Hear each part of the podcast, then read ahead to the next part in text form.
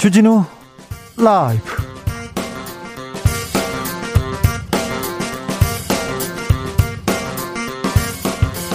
(2022년 1월 24일) 월요일입니다. 안녕하십니까? 주진우입니다. 여야 대선 후보가 새로운 한 주를 사과로 시작했습니다. 민주당 이재명 후보는 민주당이 부족했다. 내노란불 틀린 말 아니다. 더 잘하겠다면서 큰절로 사과했습니다. 국민의힘 윤석열 후보는 홍준표, 유승민도 굿했다는 김건희 씨 발언에 대해서 녹취록으로 마음이 불편한 분, 상처받은 분에게 죄송하게 생각한다고 밝혔습니다.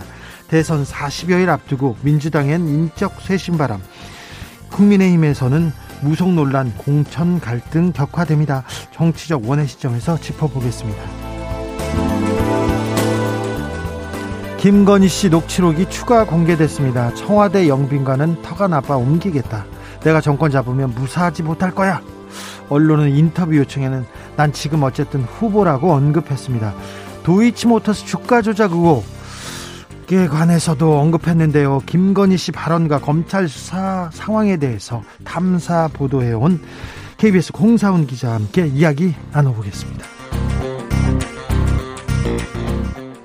코로나 확진자 수 사흘 연속 7천 명대입니다. 오미크론 변이 확산 본격화되고 있습니다. 문재인 대통령 확진자 폭증에 선제적으로 대응하라는 지시 내렸습니다. 설 명절 연휴가 다음 주로 다가왔습니다. 김부겸 총리는 고향 방문 자제해달라면서 백신 3차 접종도 당부했습니다. 주스에서 코로나 소식 정리해 보겠습니다. 나비처럼 날아 벌처럼 쏜다. 여기는 주진우 라이브입니다.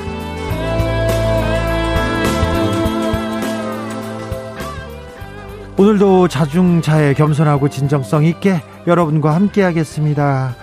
코로나 시대 설 명절 어떻게 준비하고 계십니까? 선물은 준비하셨습니까? 인사는 드리고 있나요? 오미크론이 턱 밑까지 다가왔습니다. 오늘 7천 명대입니다. 월요일에 7천 명대니 이번 주에는 훨씬 더 많은 확진자 나올 수 있습니다. 아, 만 명 넘는다는 전망하는 전문가들이 있는데 아, 좀 우리는 우리는 이번 오미크론 확진자들 조금 줄였으면 줄이고 갈 수도 있는데 아 걱정이 큽니다. 여러분께서는 어떻게 명절 준비하고 있습니까? 슬기롭게 명절 보내는 방법 알려주십시오. 샵 9730 짧은 문자 50원 긴 문자는 100원이고요. 콩으로 보내시면 무료입니다. 그럼 주진우 라이브 시작하겠습니다.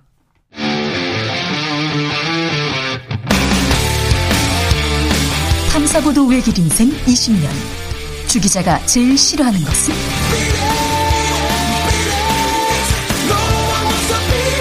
이 세상에서 비리와 부리가 사라지는 그날까지. 오늘도 흔들림 없이 주진우 라이브와 함께.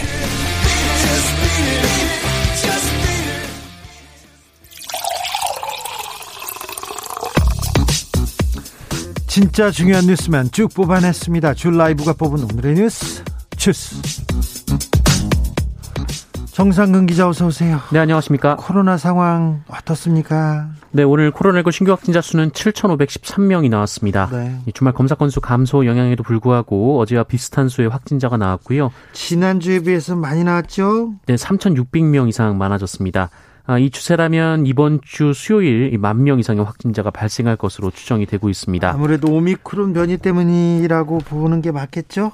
네, 정부는 지난주 오미크론 국내 검출률이 50.3%를 기록해 우세종이 됐다라고 발표했습니다. 아, 이에 따라 지난주 하루 평균 확진자 수가 5,962명으로 그 전주에 대비해서 50%나 늘어났습니다. 아, 많이 늘었군요. 네, 다만 위중증 환자 수는 계속 낮아지고 있는데요. 오늘 발표된 위중증 환자 수는 418명이었습니다. 정부가 오미크론 대응 체제로 곧 전환한다고요? 네, 방역 당국은 예정대로 26일부터 우선 광주, 전남 등 4개 지역에서 방역 체계를 오미크론 대응 체계로 전환하고 어, 이후에 전국으로 확대 시행한다라고 밝혔습니다.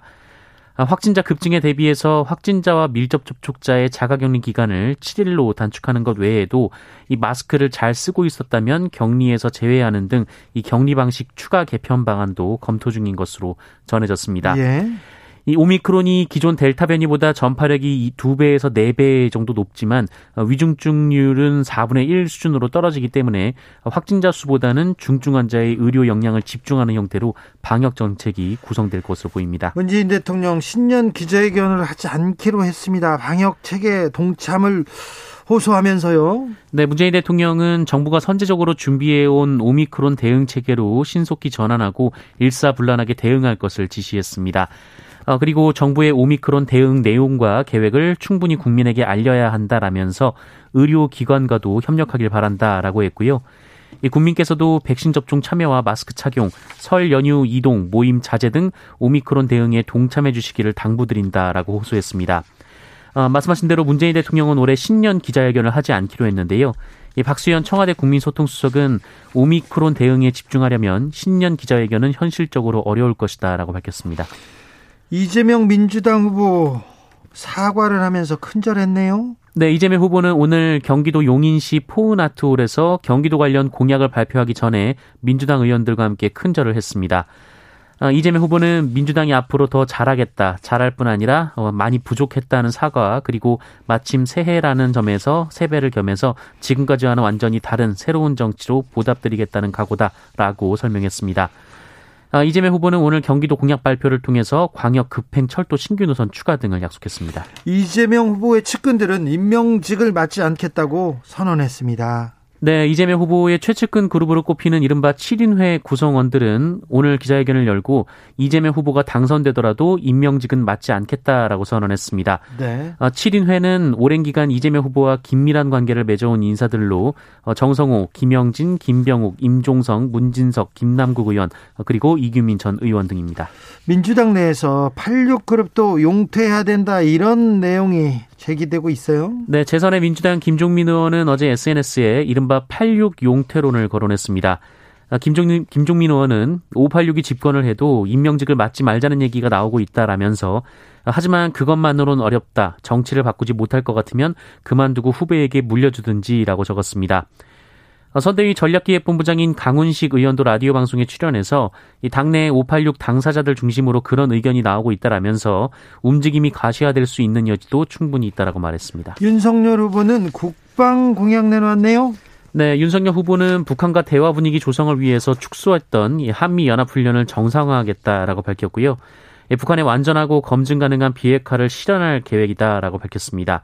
아울러 유엔 북한 인권 결의안 공동 제안국 참여 등을 통해서 북한 인권 개선도 추진하겠다라고 어, 밝혔고요. 또 병사 월급 200만 원 등 군 복무자에 대한 처우 개선도 약속했습니다. 어, 이른바 59초 쇼츠 공약을 통해서는 택시의 첨단 운전자 보조 장치로 불리는 안전 장치를 의무적으로 장착하겠다라고 밝혔고요. 반려견과 마찬가지로 반려묘 의무 등록제도 실시하겠다라고 밝혔습니다. 사람들의 관심은 김건희 씨 녹취록에 쏠려 있습니다. 추가 공개됐거든요. 네, MBC와 서울의 소리, 열린공감 TV 등에서 김건희 씨가 서울의 소리 이명수 기자와 통화한 녹취록 내용이 잇따라 공개되고 있습니다. 어, 현재 논란의 핵심은 무속 부분인데요.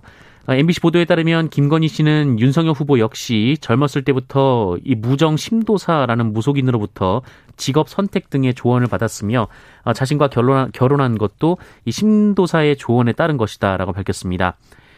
또 김건희 씨는 자신은 구술하거나 점을 보지는 않는다라면서도 그쪽 소식은 환하게 알고 있다라고 말하며 어, 경선 상대였던 홍준표 의원, 유승민 전 의원도 구술했다라고 주장했습니다. 어, 이에 홍준표 의원과 유승민 전 의원 측 모두 사실 무근이라면서 부인했습니다. 또 김건희 씨는 무속의 근거에서 청와대 영빈관을 옮긴다라는 말을 하기도 했고요.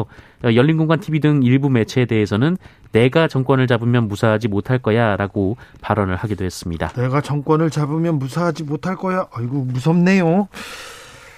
윤석열 후보가 검찰에 있을 때 신천지 압수수색 관련해서 압수수색에 들어가지 않았는데 이 부분도 무속인 조언이 아닌가 하면서 의혹을 제기했습니다. 검찰에서 수사에 착수했다고요? 네, 앞서 세계일보는 윤석열 후보가 2020년 2월 이 코로나19 방역 위반과 관련해서 신천지 압수수색을 거부했던 배경에 이 건진법사로 불리는 무속인 전모 씨가 있다라는 의혹을 제기한 바 있습니다.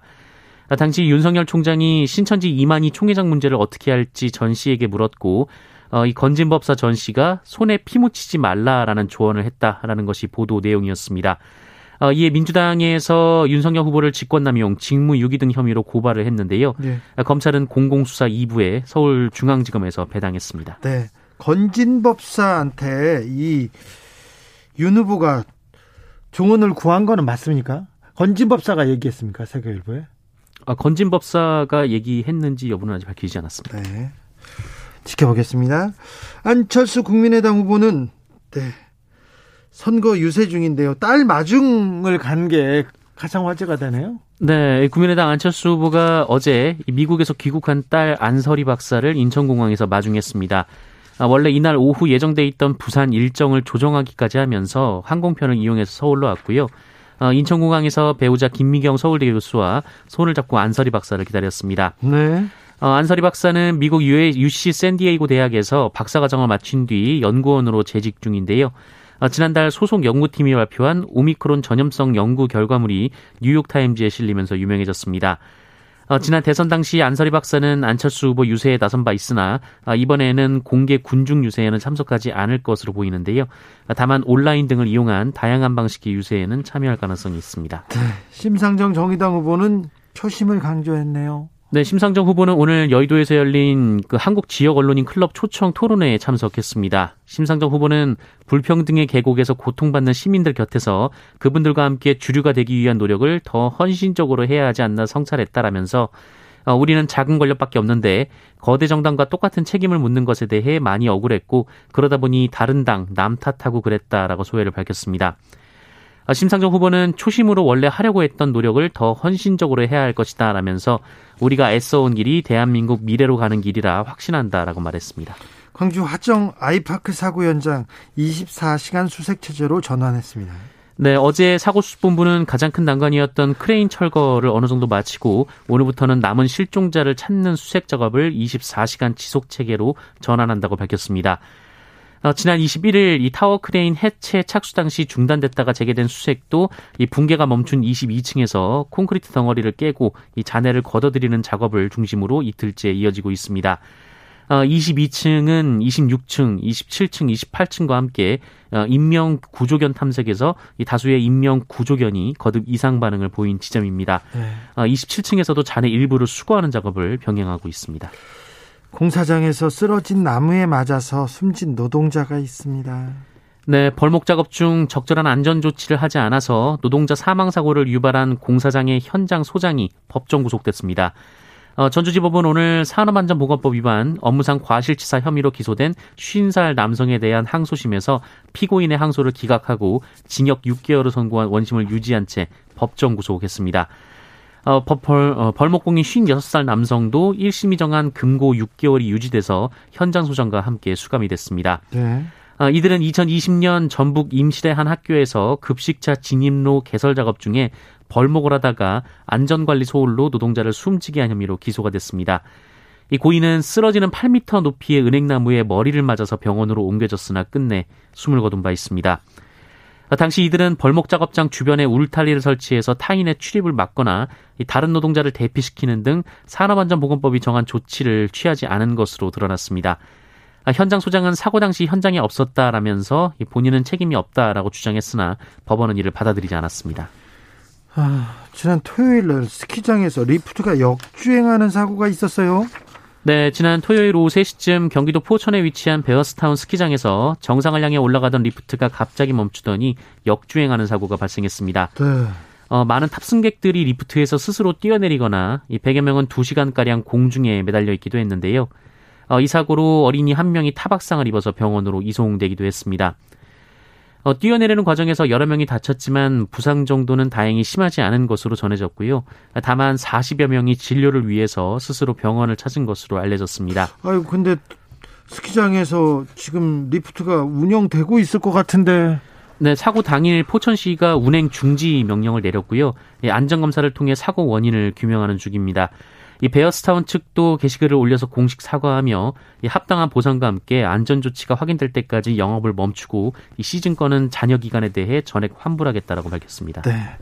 10대 청소년이 미성년자 성착취물을 만들었다 검거됐습니다. 네, 미성년자들이 등장하는 성착취물 콘텐츠를 제작해서 유포한 혐의로 인터폴 수배자 명단까지 오른 한국인 10대 소년이 베트남에서 체포가 된 사실이 뒤늦게 알려졌습니다. 그 인터폴 수배자가 한국인 10대였습니까? 네, 이 현지 매체에 따르면 베트남 경찰이 지난달 그 호찌민시에서 16살 남성을 체포해서 한국 경찰에 신병을 인도했다라고 합니다. 어, 이 남성은 지난해 7월 이 아동 성착취물 제작 유포 혐의로 인터폴 수배자 명단에 올랐는데요. 아, 지난해 3월과 4월 그 SNS를 통해 여러 미성년자 여성들에게 접근해서 이 성적인 사진과 동영상을 보내게 한 뒤 이를 편집해서 성 착취물 사이트에 올려 수익을 올린 혐의를 받고 있습니다. 아, 피해자 가족이 이를 확인한 뒤 한국 경찰에 신고를 했고요. 베트남 경찰에 협조 요청을 했습니다. 베트남 경찰은 한 달여간의 수사 끝에 이 남성의 부모가 호찌민시의 한 아파트에 거주하고 있음을 알아내고 잠복하던 중에 남성을 발견해 체포했다고 합니다. 아, 이 남성은 지난달 21일 한국 경찰에 신병이 인도됐습니다. 네. 베트남까지 10대가 술 마시고 싶다고 전자발찌를 끄는 사람이 있습니다. 네, 위치 추적 전자장치를 훼손한 채 돌아다니던 50대 남성이 술을 마시다가 경찰에 붙잡힌 일이 있었습니다. 경기도 남양주시에 사는 이 남성은 지난 토요일 오후 2시쯤 창원 마산 하포구에 있는 친 누나의 집을 방문했는데요. 어, 이후 잠시 외출했다가 어, 인근 철물점에서 가위를 사서 전자발찌를 끊고 사라졌습니다. 어, 신호가 끊어진 것을 확인한 의정부 보호관찰소가 이를 신고했고 경찰이 동선을 추적해서 어, 이날 저녁 이 창원에서 술을 마시던 남성을 체포했는데요. 네. 이 남성은 술을 마실 곳을 찾기 위해서 택시를 세 번이나 갈아타며 창원 일대를 돌아다녔다라고 하고요. 세 번째로 만난 택시기사에게 술 한 잔 같이 하자라고 권유했고 어, 이에 호응한 택시기사와 함께 둘이 술을 마시다가 현장에서 검거가 됐습니다. 네, 감옥 가가지고 편히 쉬기를 네, 기원하겠습니다. 어, 퇴사하면서 메일로 성추행 피해 사실을 알린 직원이 있었습니다. 어, 법원에서는 명예훼손이 성립되지 않는다는 판결이 나왔습니다. 네, 퇴사하면서 직원들에게 메일로 이 자신의 성추행 피해 사실을 알린 사람을 명예훼손으로 처벌할 수 없다라는 대법원 판단이 나왔습니다. A 씨는 지난 2016년 회사의 사직 의사를 밝힌 직후 그 회사 소속 매장 대표와 본사 직원들에게 이메일을 보내서 직장 상사 B 씨로부터 성추행을 당했다고 주장했습니다. 아, 이후 A 씨는 B 씨의 명예를 훼손한 혐의로 재판에 넘겨졌는데요. 1, 2심은 본사에서 일하다가 지역 매장으로 발령난 A 씨가 B 씨를 비방할 목적으로 1년 전의 행동을 갑자기 문제 삼았다며 유죄로 판결했습니다. 하지만 대법원은 직장 내 성희롱 피해 사례는 공적인 관심 사안이라면서 A 씨가 2차 피해에 불안감을 가질 수 있기 때문에 신고하지 않다가 퇴사를 계기로 이메일을 보냈다는 것으로 비방의 목적이 있었다고 추단하긴 어렵다라고 판결했습니다. 주스 정상근 기자 함께했습니다. 감사합니다. 고맙습니다. 2919님께서 이번 명절 때는 오미크론 확산을 막고 나 자신과 가족의 안전을 위해서라도 꼼짝하지 않고 집에서 주진우 라이브 들으면서 지낼 겁니다. 네, 좋은 생각이십니다. 저희는 설날 연휴에도 생방송으로 여러분과 함께 하겠습니다. 4651님, 시댁과 친정에선 교대로 오는 것도 위험하다고 설에는 한 집만 오고 주 단위로 오라면서 되래요. 당부합니다. 제발 끝나기를 너무도 바랍니다. 코로나가 물러가야 될 텐데. 7925님, 코로나 때문에 생긴 불효자는 옵니다라는 말이 빨리 사라졌으면 좋겠습니다. 아, 명절 때는 부모님한테 인사도 드리고 친구도 만나기는 해야 되는데 코로나 때문에 아직 어렵습니다. 네. 불효자는 옵니다. 아, 네. 그 말이 사라지는 날이 아직은 아니고요. 곧 오기를 저도 바래보겠습니다. 이지영님, 나라에서 설날 부모님 방문 자제하라고 하니까 다들 그 핑계로 고향 안, 고향 안 가고 리조트 호텔 간다네요. 그게 더 위험해 보여요. 차라리 부모님만 만나면 더 조심하지 않을까요? 아, 그것도 일리가 있습니다. 네. 사람 많이 모이는 곳은 각별히 조심하셔야 됩니다. 코로나가 정말 매섭게 우리 코앞까지 다가와 있습니다. 교통정보센터 다녀오겠습니다. 이현 씨. 주진우 라이브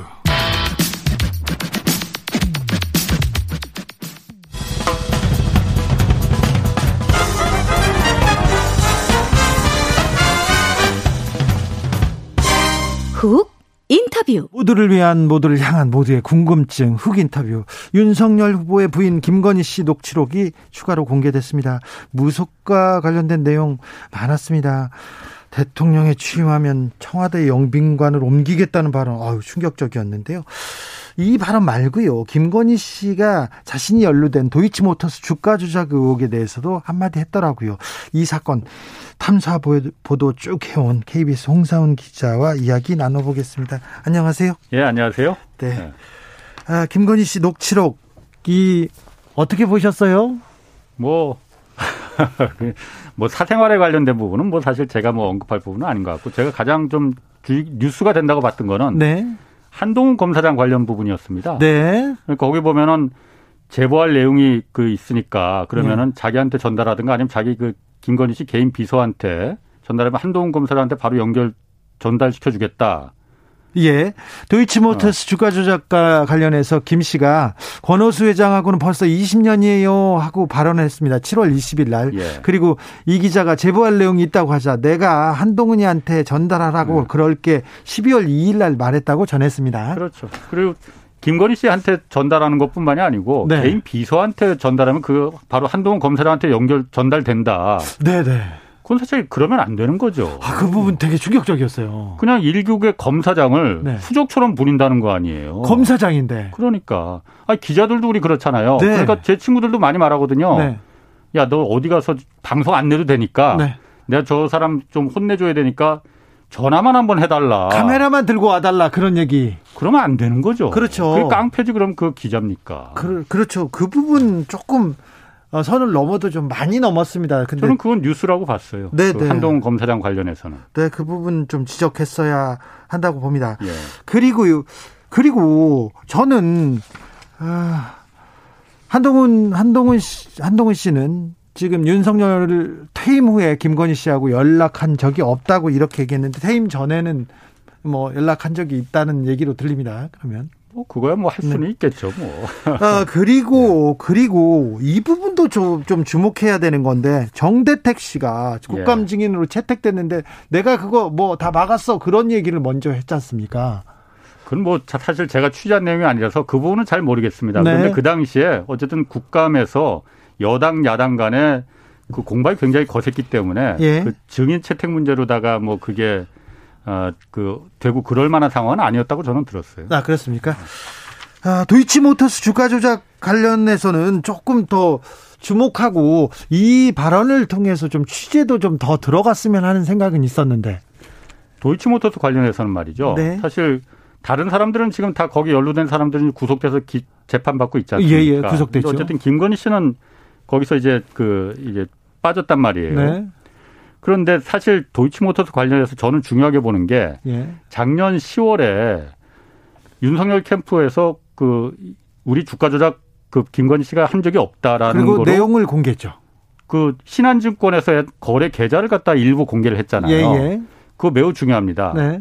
왜냐하면은 거기 보면은 그 계좌를 일단 왜 공개를 했냐면 공개를 안 할 수가 없었어요. 뭔가는 왜냐하면 그 바로 전에 홍준표 후보하고 일대일 TV 토론에서 홍준표 후보가 계속 그거 왜 떳떳하면 왜 공개 안 하냐. 공개하면 다 클리어 되는데 하니까는 공개하겠다고 약속을 해버렸거든요. 예. 그러니까 뭔가는 공개를 했었어야 돼. 예.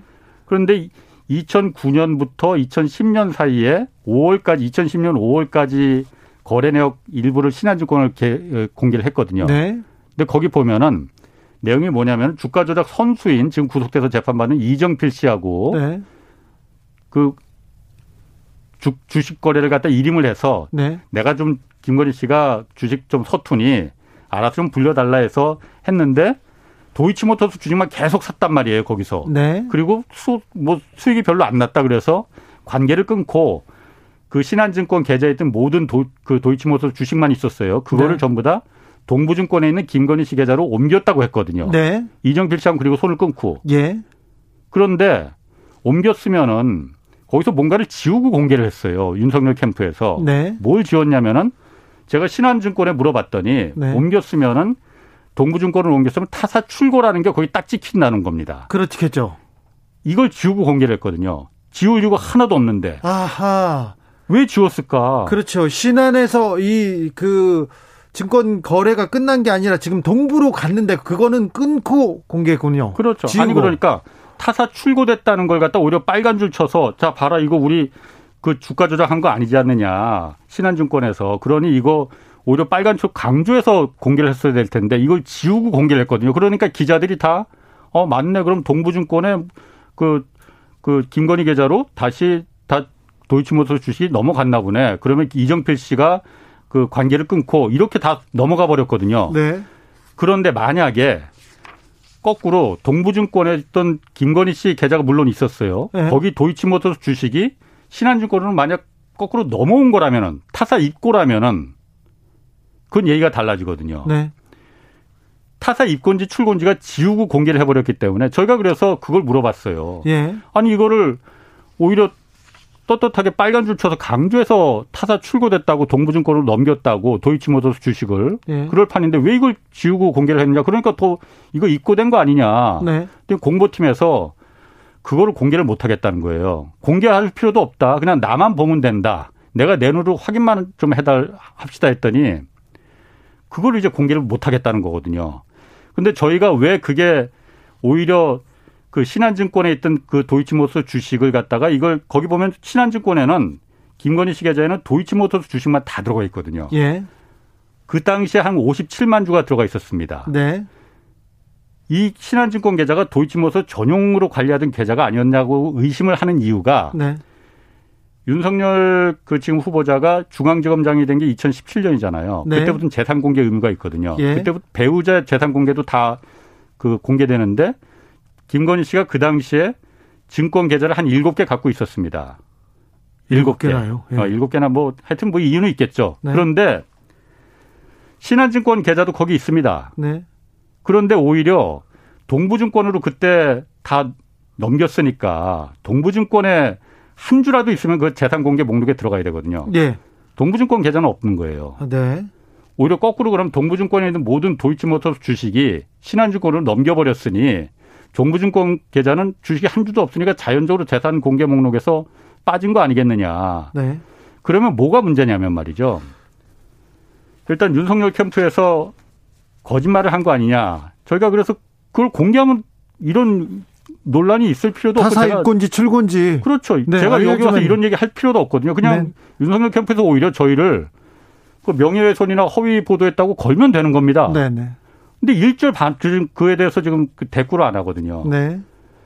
그런데 그 당시 기록만 보면은 신한증권의 이정필 씨를 통해서 물론 그 윤석열 캠프에서 발표한 내용입니다. 네. 도이치모터스를 사들 한 일주일간 사들인 게 전부 다 57만 주예요. 57만 2010년 2월에 그렇죠. 네. 그리고 원래 김건희 씨가 도이치모터스를 장외 그 거래로 네. 25만 주 정도를 갖고 있었거든요. 예. 그거 합치면은 82만 주 정도가 됩니다. 네. 그리고 또 동부증권에 있던 도이치모터스 주식이 얼마가 들어왔는지 만약 들어왔다면 입고됐다면은 그건 모르겠지만 그건 따지지 말고 82만 주라면은 예. 2010년도 당시에 거래되던 도이치모터 주식 전체가 1,900만 주 정도거든요. 네, 어, 그 중에서 82만 주면 4.3% 정도를 개인이 갖고 있었던 겁니다. 김건희 예, 씨가. 예. 무슨 오너 일가도 아니고 오너와 특수관계인도 아닌데 그리고 도이치모터스 주식이라는 게 그렇게 큰 인기 있는 주식도 아니었는데 4.3%를 가졌다. 이러면 정말 혼자서도 주식 주가를 움직일 수 있는 그 영향력이 되는 거죠. 그렇죠. 엄청난 엄청난 액수인데. 그렇죠. 근데요. 에, 주가 조작 모의 직전에 57만 주를 추가로 사들였는데 이득은 얼마나 본 겁니까? 민주당에서는 35억 원 정도 최대 수익을 실현했다고 하는데. 아니 그러니까 그걸 얼마에 손해를 봤다고 지금 하잖아요. 윤석열 캠프 쪽에서. 예, 예. 그 손에 얼마로 손에 얼마에 팔았는지를 공개하면 되는 거예요. 그러면 믿어주죠. 저도 믿고 싶습니다. 네. 근데 그걸 공개를 안 하거든요, 지금. 왜 그걸 공개 안 하죠? 억울한다면서? 제가 묻고 싶은 말 좀 물어봐 주세요. 저도 정말 궁금해서 미치겠거든요. 네. 얼마를 팔았는지, 얼마에 팔았는지가 지금 아무도 모르는 거거든요. 그렇죠. 얼마에 샀고 얼마에 팔았는지만 네. 그때 내용만 공개하면 이 문제는 해결될 텐데. 그렇죠. 근데 그 공개를 안 해서 지금 해결을 안 하고 있습니까? 그렇죠. 그거 정작 주가 조작이 있었던 시점은 네. 주가가 원래 도이치모터스 주식이 2009년도에 1,800원까지 내려갔다가 네. 이게 그 8,400원까지 한 5배 가까이 뛰거든요. 네. 그게 2010년 9월부터 뛰기 시작하거든요. 네. 정말 보고 싶은 건 2010년 9월 시점이에요.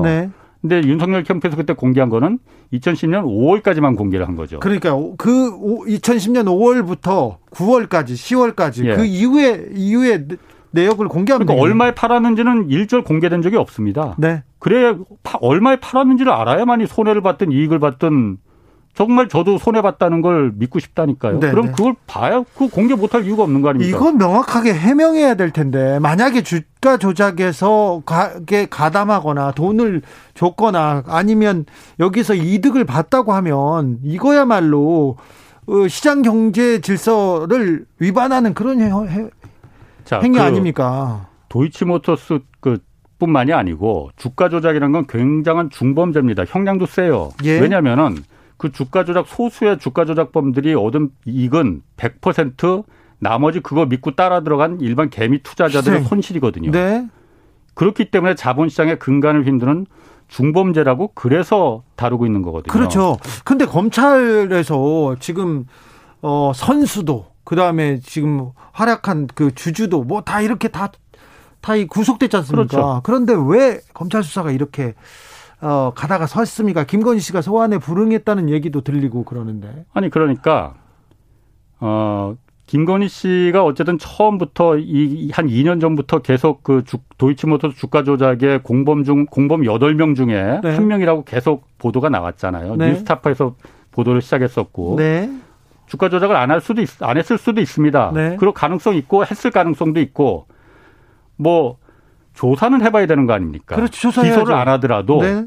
기소 다른 사람들은 다 재판에 넘어가 기소가 됐다 하더라도 김건희 씨 기소 안 할 수도 있습니다. 예.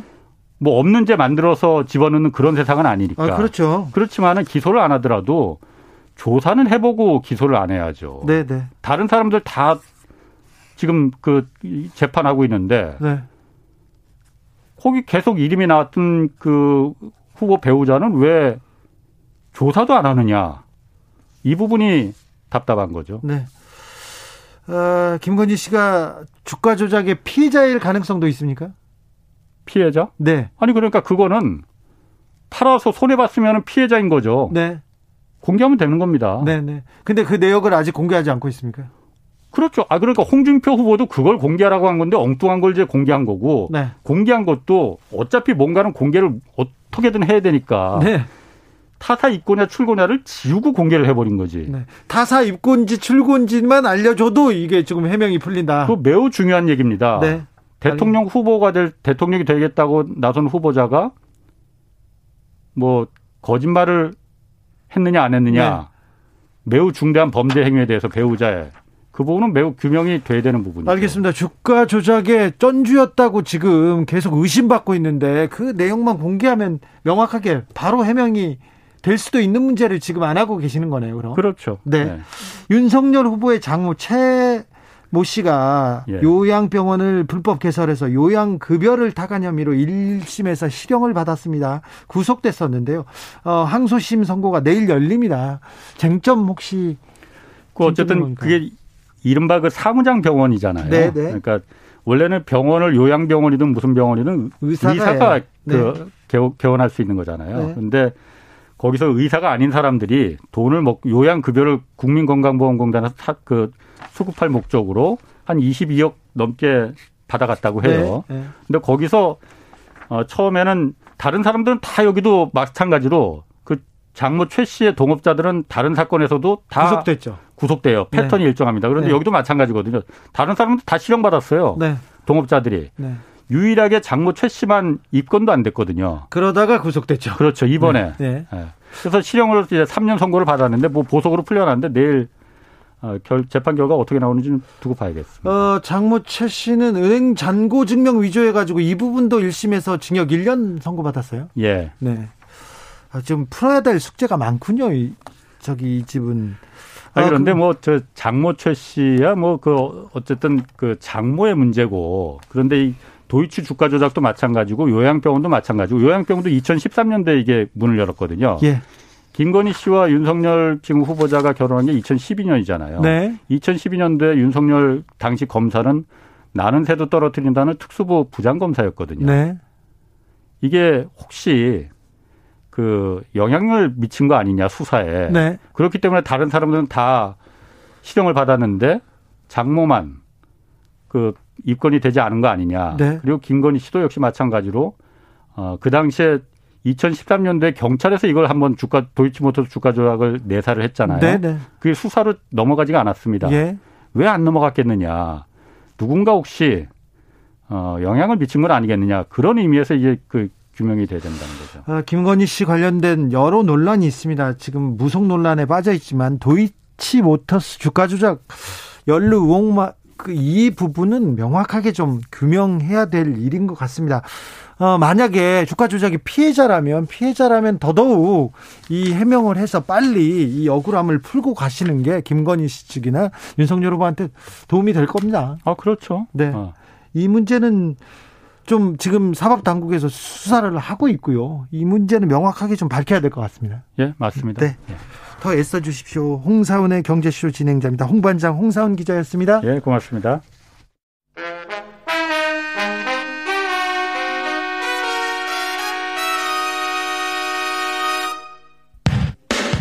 다시 돌아온 주진우 라이브 돌발 퀴즈.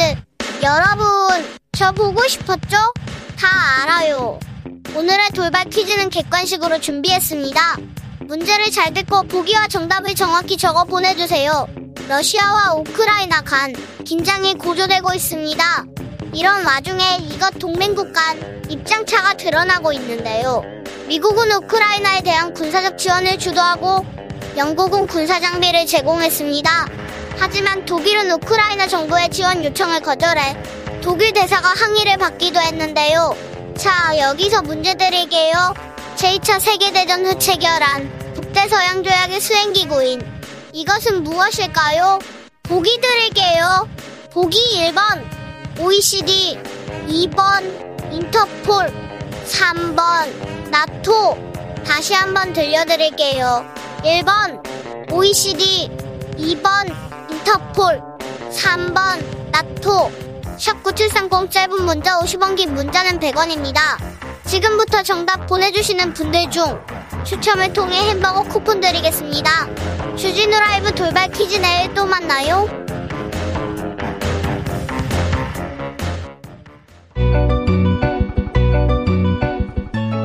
한층 날카롭다 한결 정확하다 한편 세심하다 밖에서 보는 내밀하면서 정치적 원의 시점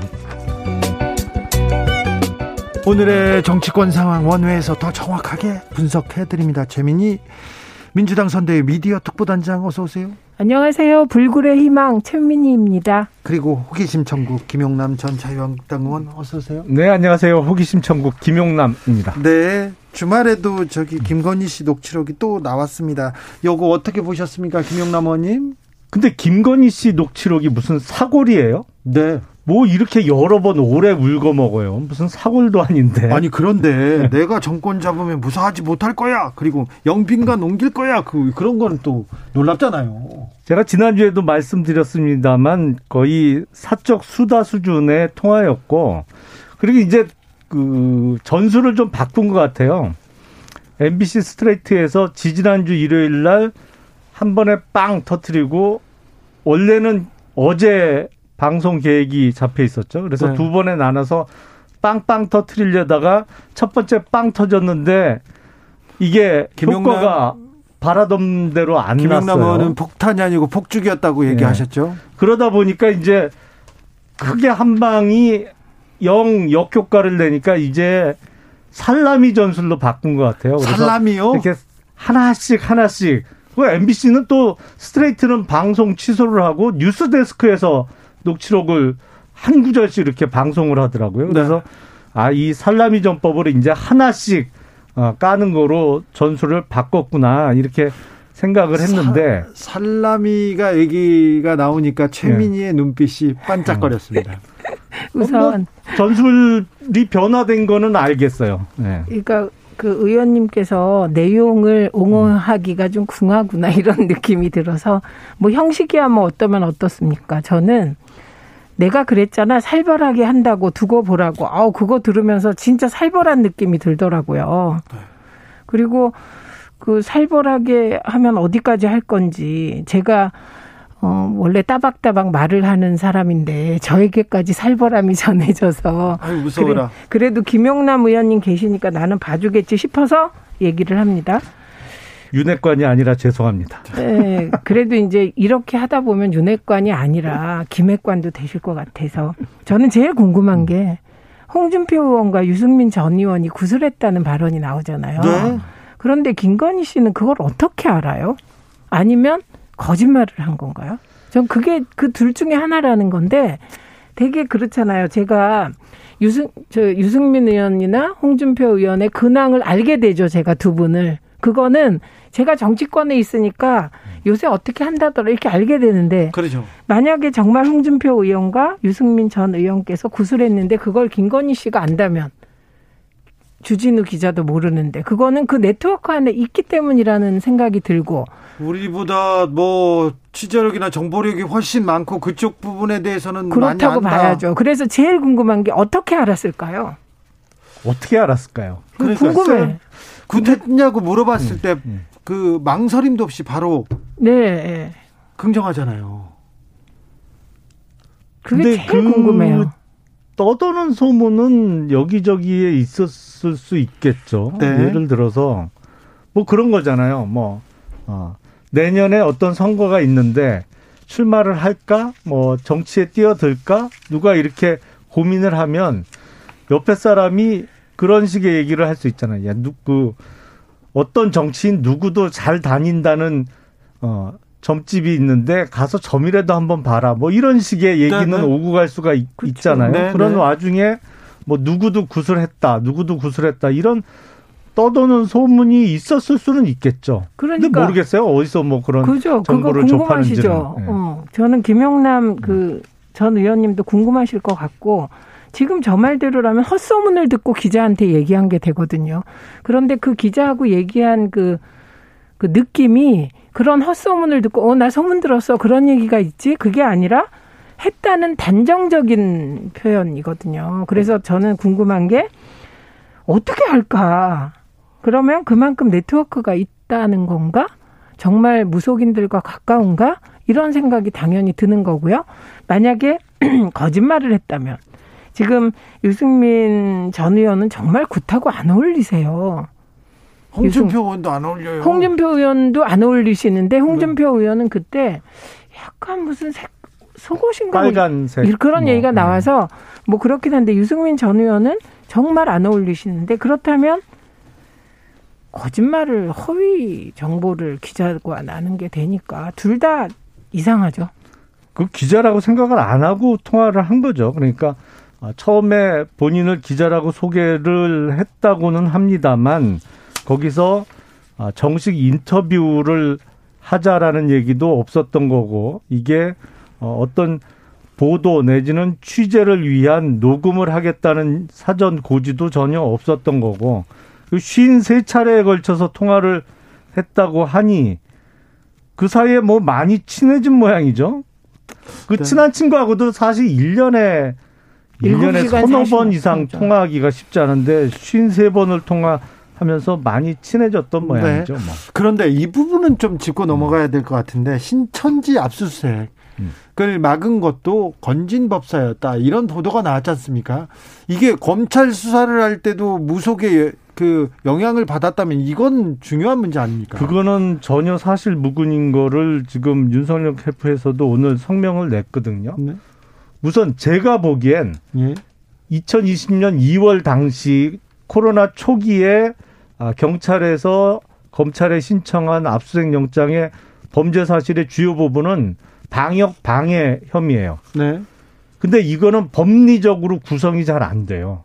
그래서 나중에 1심부터 2심까지 그 부분은 계속 무죄가 났어요. 예. 처음부터 그냥 무죄가 났어요. 그러니까 법리적으로 일단 구성이 안 되는 부분이었고 더군다나 그때 아, 중앙 재난 안전 대책 본부 예. 중대본에서 어, 그렇게 하면 오히려 숨어버린다. 그래서 방역에 오히려 안 좋은 영향을 끼칠 수 있다 그래서 압수수색에 반대했다는 거잖아요. 네. 그러니까 어, 대검 검찰에서도 그 중대본의 의견을 받아들여서 압수수색 영장을 기각을 했다라고 오늘 밝혔거든요. 네. 그러니까 그때 당시에 경위에 대해서 당시 검찰총장이던 윤석열 후보의 입장을 밝혔어요. 그러니까 무슨 법사 등장하는 건 정말 그건 만들어진 얘기 같은데요. 그래서 우선은 중간에. 그러시다면 세계일보에 대해서 어떤 조치를 취하시는 게 맞는 것 음. 같습니다. 왜냐하면 이게 자꾸 국민의힘에서 민주당이 어떻게 했다 그러는데 그게 음. 아니고요. 세계일보가 보도하면서 이게 음. 이슈화 됐고요. 그다음에 의원님 말씀은 좀 결과론적인 말씀이신 게 대한민국의 재판 중에 사건 중에 압수수색 많이 했는데 1심, 2심에서 무죄 받은 거 많거든요. 그러면 그거는 검찰이 보기에 유죄라고 생각하고 압수수색이 필요하다고 신청했으나 무죄 나온 것들이거든요. 이 경우도 당시 상황에서는 압수수색 영장을 신청할 수는 있었죠. 그러면 법원이 판단해서 반려했다면 이런 논란에 휩싸이지 않았을 텐데 이게 검찰총장이 했다. 이거를 윤석열 후보가 국회에 나와서 얘기를 했거든요. 제가 했다. 그랬기 때문에 어, 저는 뭐 세계일보 보도가 보도되고 나서 세계일보에 대해서 국민의힘이 아무 조치도 안 취하더라고요. 세계일보에 대해서. 예. 그러다 보니 아, 저건 사실인가 보다. 이렇게 하고 그 후로 정치적인 논란이 계속되고 저도 깜짝 놀랐는데요. 그 얘기가 구체적이었어요. 어떻게 나왔냐면 이만희 회장도 영매고 영매를 건드리면 좋지 않으니 건드리지 말라는 건진의 조언이 있었다는 요지의 얘기였거든요. 그래서 세계일보에 대해서 좀 뭐 뭔가를 하신다면 예, 저희가 아니 근데 그거는 그 공식적인 기록도 있어요. 당시 그 김강립 중대본의 일 총괄 조정관이 어 신천지에 대한 강압적 조치로 인해서 그 오히려 음성적으로 숨는 어 이런 움직임이 확산될 경우에 방역에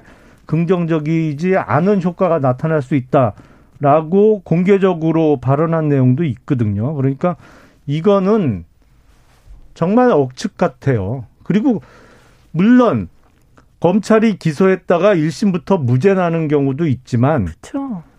이게 법리적으로 정말 안 되는 경우에는 압수수색 영장을 당연히 검사가 기각할 수 있는 거죠. 그게 법리적으로 그렇게 걸으라는 아, 한번 걸르라는 의미에서 검찰이 영장 청구권을 갖는 건데 경찰에서 네. 경, 어, 압수수색 영장을 신청했다고 그대로 법원으로 퍼넘기면 그거는 검사가 일을 제대로 하는 게 아니죠. 근데 그 당시에선 정말 이상했습니다. 왜냐하면 당시에 신천지 신도와 중국과의 관계, 신천지 신도의 중국 행사 관계 이런 게 그 사회적으로 이슈가 됐을 때입니다. 그리고 어 신천지를 압수수색해서 연락처를 파악해서 이게 신천지를 예를 들면 방역 방해 혐의로 기소해서 그들을 처벌하기 위한 목적보다는 그 당시에선 신천지 신도들이 감염됐을 우려가 크기 때문에 역학조사 차원에서 신천지 신도들을 추적해야 되는데 그들을 역학조사할 자료가 없었기 때문에 압수수색 요구가 나온 겁니다. 그런데 그 압수수색 요구는 정당했죠.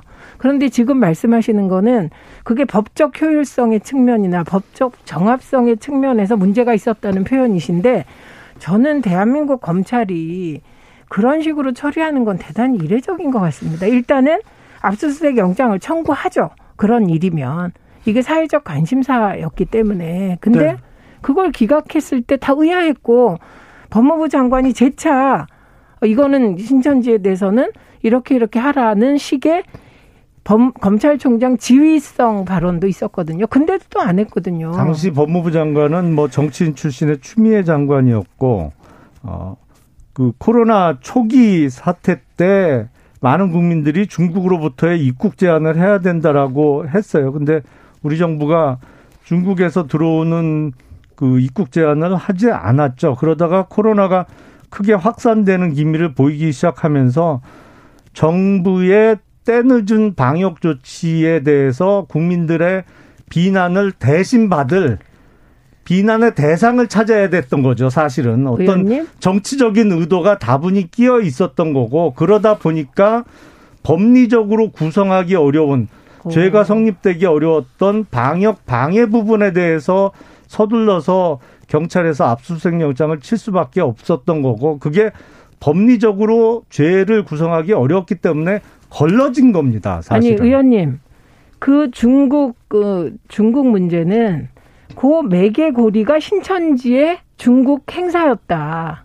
이랬기 때문에 어, 중국 봉쇄, 중국에서 들어오는 사람 막는 거, 입국 제한보다 더 중요한 게 중국에서 행사를 하고 그들이 코로나에 걸려서 그들에 대한 역학조사가 필요한 게 먼저였거든요. 이 문제는 선우가. 민주당 선대위가 검찰에 고발했고요. 검찰에서 수사가 시작됐습니다. 전 검찰총장 관련된 문제를 얼마나 열심히 수사할지는 잘 모르겠습니다. 6시에 2부에서 이 문제와 또 다른 문제.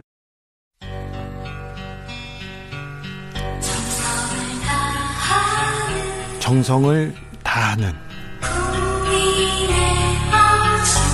국민의 방송 KBS 주진우 라이브 그냥 그렇다고요.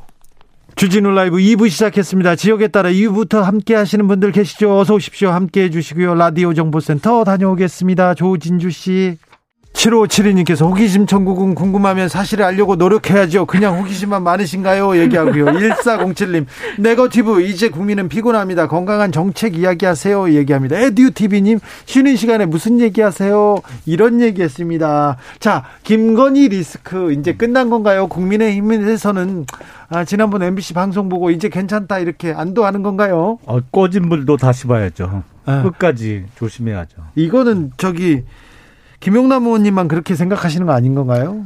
아니 일단 적들이 전술도 바꿨잖아요. 앞서 말씀드린 대로 이제 살라미 전술도 이제 하나씩 이렇게 까는 거로 전술도 바꾸고 무슨 사골 우리듯이 여러 번 오래 울고 먹고 있는데 조심해야죠. 김건희 씨 공개 활동 얼마 남지 않았다고 사진도 공개되고 그러더라고요. 근데 공개 활동의 그 범위나 아, 이런 거가 조금 고민을 해봐야겠죠. 네. 네. 그거를 어 글쎄 어느 식으로 어떤 식으로 공개적인 활동을 할 수 있을까요? 저는 사실 좀 조심스러운 입장인데. 네, 조심스러운 김영남 음. 의원이고요. 다른 분들은 뭐 또 사진도 찍고 그렇습니다. 조금 전에 홍사훈 기자가 인터뷰했는데 도이치모터스 주가 조작 연루 말끔히 해소되지 않았다. 내, 자, 그 내용만 공개하면 되는데 왜 그걸 해소하지 않고 있는지 조금 의아해하고 그 검증할 게 있다고 지적하시더라고요. 그거는 검찰의 태도가 이해할 수 없어요. 왜냐하면 도이치모터스 주가 조작과 관련해서 그 관련자들이 이미 기소가 된 지가 몇 달 지났잖아요. 예. 그때 같이 수사를 했어야죠. 그리고 그 사람들 기소하면서 또 김건희 씨에 대해서는 공소시효가 임박한 그 부분은 불기소 결정을 내렸어요.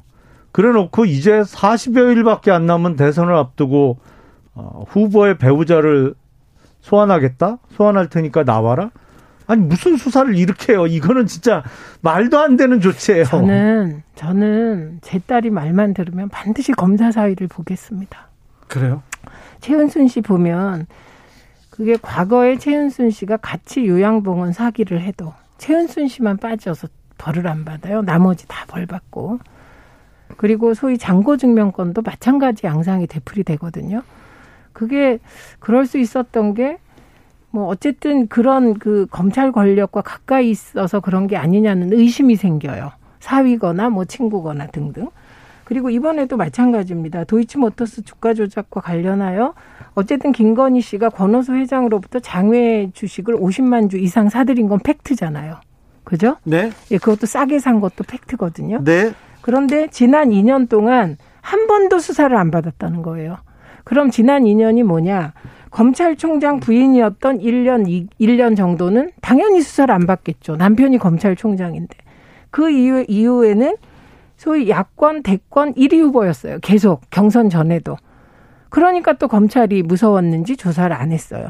그리고 지금은 김용남 전 의원의 저런 논리가 나오는 겁니다. 야당 대권 후보의 부인이자 부인인데, 어, 그 대, 대선이 40일밖에 안 남았는데 이게 말이 되냐. 그러니까 정말 김건희 씨, 이 땅에 1만 2천 피의자들은 부럽겠어요. 김건희 씨의 저 계속되는 특혜가. 이 땅에 1만 2천 피의자입니까? 네. 알겠어요. 사실은 지금 말씀은 팩트하고 좀 다른 측면이 있죠. 어떤 그 부분? 윤석열 후보의 장모 최은순 씨가 다시 재수사가 돼서 그 전에 그러니까 아, 불기소 처분이 났던 부분에 대해서 다시 기소가 되고 재판 받아서 또 1심에서 법정 구속도 네, 된게 다 최근 1, 2년 사이에 벌어졌던 일이잖아요. 네, 네. 최 의원님 말씀대로라면 아니 배우자가 그렇게 무서워서 소환 조사를 못할 정도라면 장모도 그랬어야죠. 근데 장모에 대해서 재수사가 이루어지고 어, 기소가 되고 이런 게 벌써 윤석열 검찰총장 재직 시절에도 그게 이루어졌는데 네. 그러니까 배우자라고 해서 못한 게 아니고 사실은 이게 도이치모터스 주가 조작과 관련해서 구체적인 혐의가 입증될 만한 증거가 없음에도 불구하고 지금 계속 변죽만 울리는 거죠. 연기만 피우고 나와라 나와라 그러면서. 근데 그러면 그렇게 떳떳하면 김건희 씨가 지금이라도 저 음. 조사받고 조사의 전 과정을 공개하겠습니다. 그러면 되죠? 그러면 아니, 다 드러나잖아요. 출석하는 그 하시면. 현장만 갖고 마치 큰 죄를 지어서 저렇게 검찰에 소환되는 그렇게 생각하실 수 있습니다. 어마어마하게 보도를 그런, 때릴 거면서. 그러니까 어, 검찰 출석하기 전에 그 통장 통장 계, 증권 계좌 계좌 내용 이렇게 공개하면 공개하면 말끔히 의혹이 해석될 아니 그러면 소환 안 하고 다 무혐의 결정할 거예요 검찰에서? 아니, 제가 검찰입니까? 아니 그러니까 지금은 안, 어? 의원님 검찰은 안 그럴 거잖아요. 검찰은 봐주려고 음. 작정한 것으로 국민들이 바라보고 에이, 있습니다. 지금 문재인 검찰은, 정부에서 검찰이 그런가요? 아, 닙니다 제가 듣기에는 여전히 검찰은 일부가 그렇다고 음. 합니다. 그런데 이게 정치적 의혹을 해소하는 방법은 모든 증권 계좌 기록이 아니라 도이치 모터스 관련된 입출금 기록을 다 공개하면 됩니다. 네, 네. 네 그건 네. 어렵지 않아요. 어, 7689님께서 지지율이 계속 오르는데 의혹에 대해 해명하겠어요. 그리고 고발하면 뭐합니까? 제가 56세인데 저 죽기 전에 결과 안 나옵니다. 얘기했는데. 자, 뉴스가 김건희 씨 각종 의혹으로 도발되는 동안 민주당에서는 위기론이 다시 불거지고 있습니다. 아, 김건희 씨가 저렇게 많은 의혹 극이 나오는데도 불구하고 지지율은 오히려 견고하고 민주당에선 떨어진다. 그래서 좀 불안하다고 얘기하는 사람도 있고요. 아, 이재명 후보는 아, 이번에 지면 없는 죄를 만들어서 감옥에 갈 것 같다. 검찰 공화국 두렵, 두렵다는 말도 했습니다. 네. 이 말 어떻게 보셨어요? 아니, 우선 이거는 뭐 그 윤석열 후보가 공수처장도 집권하면 가만 안 두겠다는 요지의 발언을 이미 했습니다. 예. 그리고 본인이 집권하면 뭐 확증적 범죄자 운운하면서 막 무섭게 협박도 하셨고요. 그리고 또 김건희 씨도 음, 김건희 씨가 살벌하게 하겠다. 제가 두, 저는 웬만하면 아무것도 안 무서운데 가슴이 막 뛰거든요. 그 살벌하게 하겠다 그 말 때문에 무서워 무사하지 예, 못할 거다. 예, 아니 살벌하게는 아 있었습니다. 살벌도 있어요? 예, 있습니다. 아, 예, 예, 있었어요. 녹취록에 있다고 했습니다. 그런데 저는 정말 윤석열 후보는 영기가 있다는 거 아닙니까? 그래서 영적으로 통하는 김건희 씨하고 뭐 결혼을 하라고 누가 그랬다는 건데 김건희 씨마저 살벌하게 하겠다. 그리고 무사하지 못할 거다. 게다가 그 윤석열 후보의 발언 공수처까지 거의 뭐 없앨 듯이 말하는 걸 보면서 진짜 검찰 독재 국가가 될, 되지 않을까 저도 두렵습니다. 검찰 그래서 출신의 김용남은 우선 공수처에 대해서는 많은 국민들이 아, 처음부터 안 만들었던 것이 맞다라고 생각하고 계시죠. 지금 어, 많은 분들이 그렇게 공감을 하고 계시고 이재명 후보의 발언에 대해서는 몇 글자만 고치면 진실이다라고 생각하시는 국민들이 적어도 정권 교체를 희망하시는 55%의 국민들은 그렇게 생각하실 것 같아요. 그러니까 이재명 후보의 발언 중에 이번에 지면 없는 죄를 만들어서가 아니고 지은 죄가 밝혀져서 감옥에 갈 것 같다. 검찰 공화국이 두렵다가 아니고 법치 공화국이 두렵다. 그러면 완벽하게 어, 팩트하고 맞는다고 생각하는 분들이 많이 계시겠죠. 의원님, 음. 그래서 우리가 이제 연구 많이 하셨어요. 네. 호기심 아니 우리 호기심 천국께서는 제가 보기에는 보수 패널 중에 가장 잘하고 계세요. 네. 근데 후보 워딩이 그게 아니기 때문에 창작을 하면 안 되는 거기 때문에 저는 그 유지하겠습니다. 공수처가 문제가 많다는 일부 국민이 있다고 하더라도 대통령이 바꿀 수 있, 없습니다. 공수처를 없애려면 국회에서 입법해야 되잖아요. 그렇죠. 그런데 내가 대통령 되면 공수처 없앨 거야 이렇게 얘기하는 것 자체가 대통령이 되면 뭐든 할 수 있다는 잘못된 독재적 발상이고 그거는 검찰총장 출신만이 할 수 있는 검찰 독재 국가적 발상이다. 저는 이 입장을 유지하겠습니다. 정권 교체 여론이 55%다고 얘기하신 김용남 의원의 얘기 54.3%로 조정하면서 SBS가 넥스트 리서치에서 예. 의뢰해가지고 2022년 1월 15일, 16일 전국 만 18세 이상 남녀 1,004명을 대상으로 조사한 내용입니다. 자세한 내용은 중앙선거 여론조사 심의위원회 홈페이지에서 참조하시면 됩니다. 이렇게 저희는 공정을 네. 유지하려고 합니다. 의원님, 그런데요, 홍준표 의원 네. 굉장히 마음이 상한 것 같아요. 차라리 출당시켜줘라 이렇게 얘기하는데 이거 어떻게 지금 그럼 홍준표 의원은 원팀 이제 안 하는 겁니까? 당분간은 힘들겠죠. 그러게요. 근데 홍준표 의원께서는 역지사지 하시면 답이 나올 것 같아요. 5년 전에 2017년 대선 때 홍준표 당시 대선 후보로 본선에 출마를 했잖아요. 예. 그때 만약에 당내 누군가가 중진 정, 정치인이 대선에 도와줄 테니까 네. 아, 공천 두 자리는 내가 찍은 사람 주쇼. 예. 그러면 내가 도와주고 안 그러면 나 안 도와줄게. 했다면 당시 2017년 대선을 앞둔 홍준표 후보 같으면 어떻게 반응했을까요? 가만 안 있었을 것 같은데요. 그러니까 역지사지하는 자세가 필요하다고 전 생각해요. 제가 홍준표 의원이면 역지사지 안 하고 그냥 탈당해서 저는 제 그 정치 세력을 키울 텐데 홍준표 의원이 그런 배짱이 있는지는 잘 모르겠습니다. 근데 네. 저는 엉뚱한 데서 싸우고 있다 이렇게 생각해요. 윤석열 후보와 김건희 씨가 가장 기분 나빴던 말은 처가비리 엄단을 대국민 선언 선언해라 이거였을 거예요. 어. 그래서 처가비리 엄단하라는 말이 얼마나 기분이 나빴겠습니까? 그런데 이제 엉뚱한 걸 가지고 트집을 잡는 건데 우선 국민의힘은 지금 굉장히 다 됐다. 이런 교만한 상태인 것 같습니다. 뭐 단일화도 필요 없다 이렇게 이런 느낌이에요. 단일화도 필요 없다. 이준석이 들어와서 이대남은 잡았으니 네. 이대남의 소구력이 있는 홍준표 후보는 필요가 없다. 예. 이러지 않고서야 후보하고 어, 경선에서 결혼 후보가 단둘이 하, 만나서 한 얘기를 그 다음 날에 총괄 선대 본부장이 구태 정치다. 뭐 이런 식으로 공개적으로 비난하는 건 정말 저는 이 대선 역사상 없는 것 같아요. 설사 기분이 나빠도 그냥 뒤에서 얘기하고 말고 안 해주면 그만이지. 그거를 그렇게 공개적으로 홍준표 후보를 그냥 공개적으로 박으시더라고요. 그걸 보고 아 저쪽이 지금 너무 기고만장하시구나 이런 느낌이 들었습니다. 아니 기고만장이라기보다는 그런 어떤 거래를 하자고 하는 거는 구태 정치는 맞죠.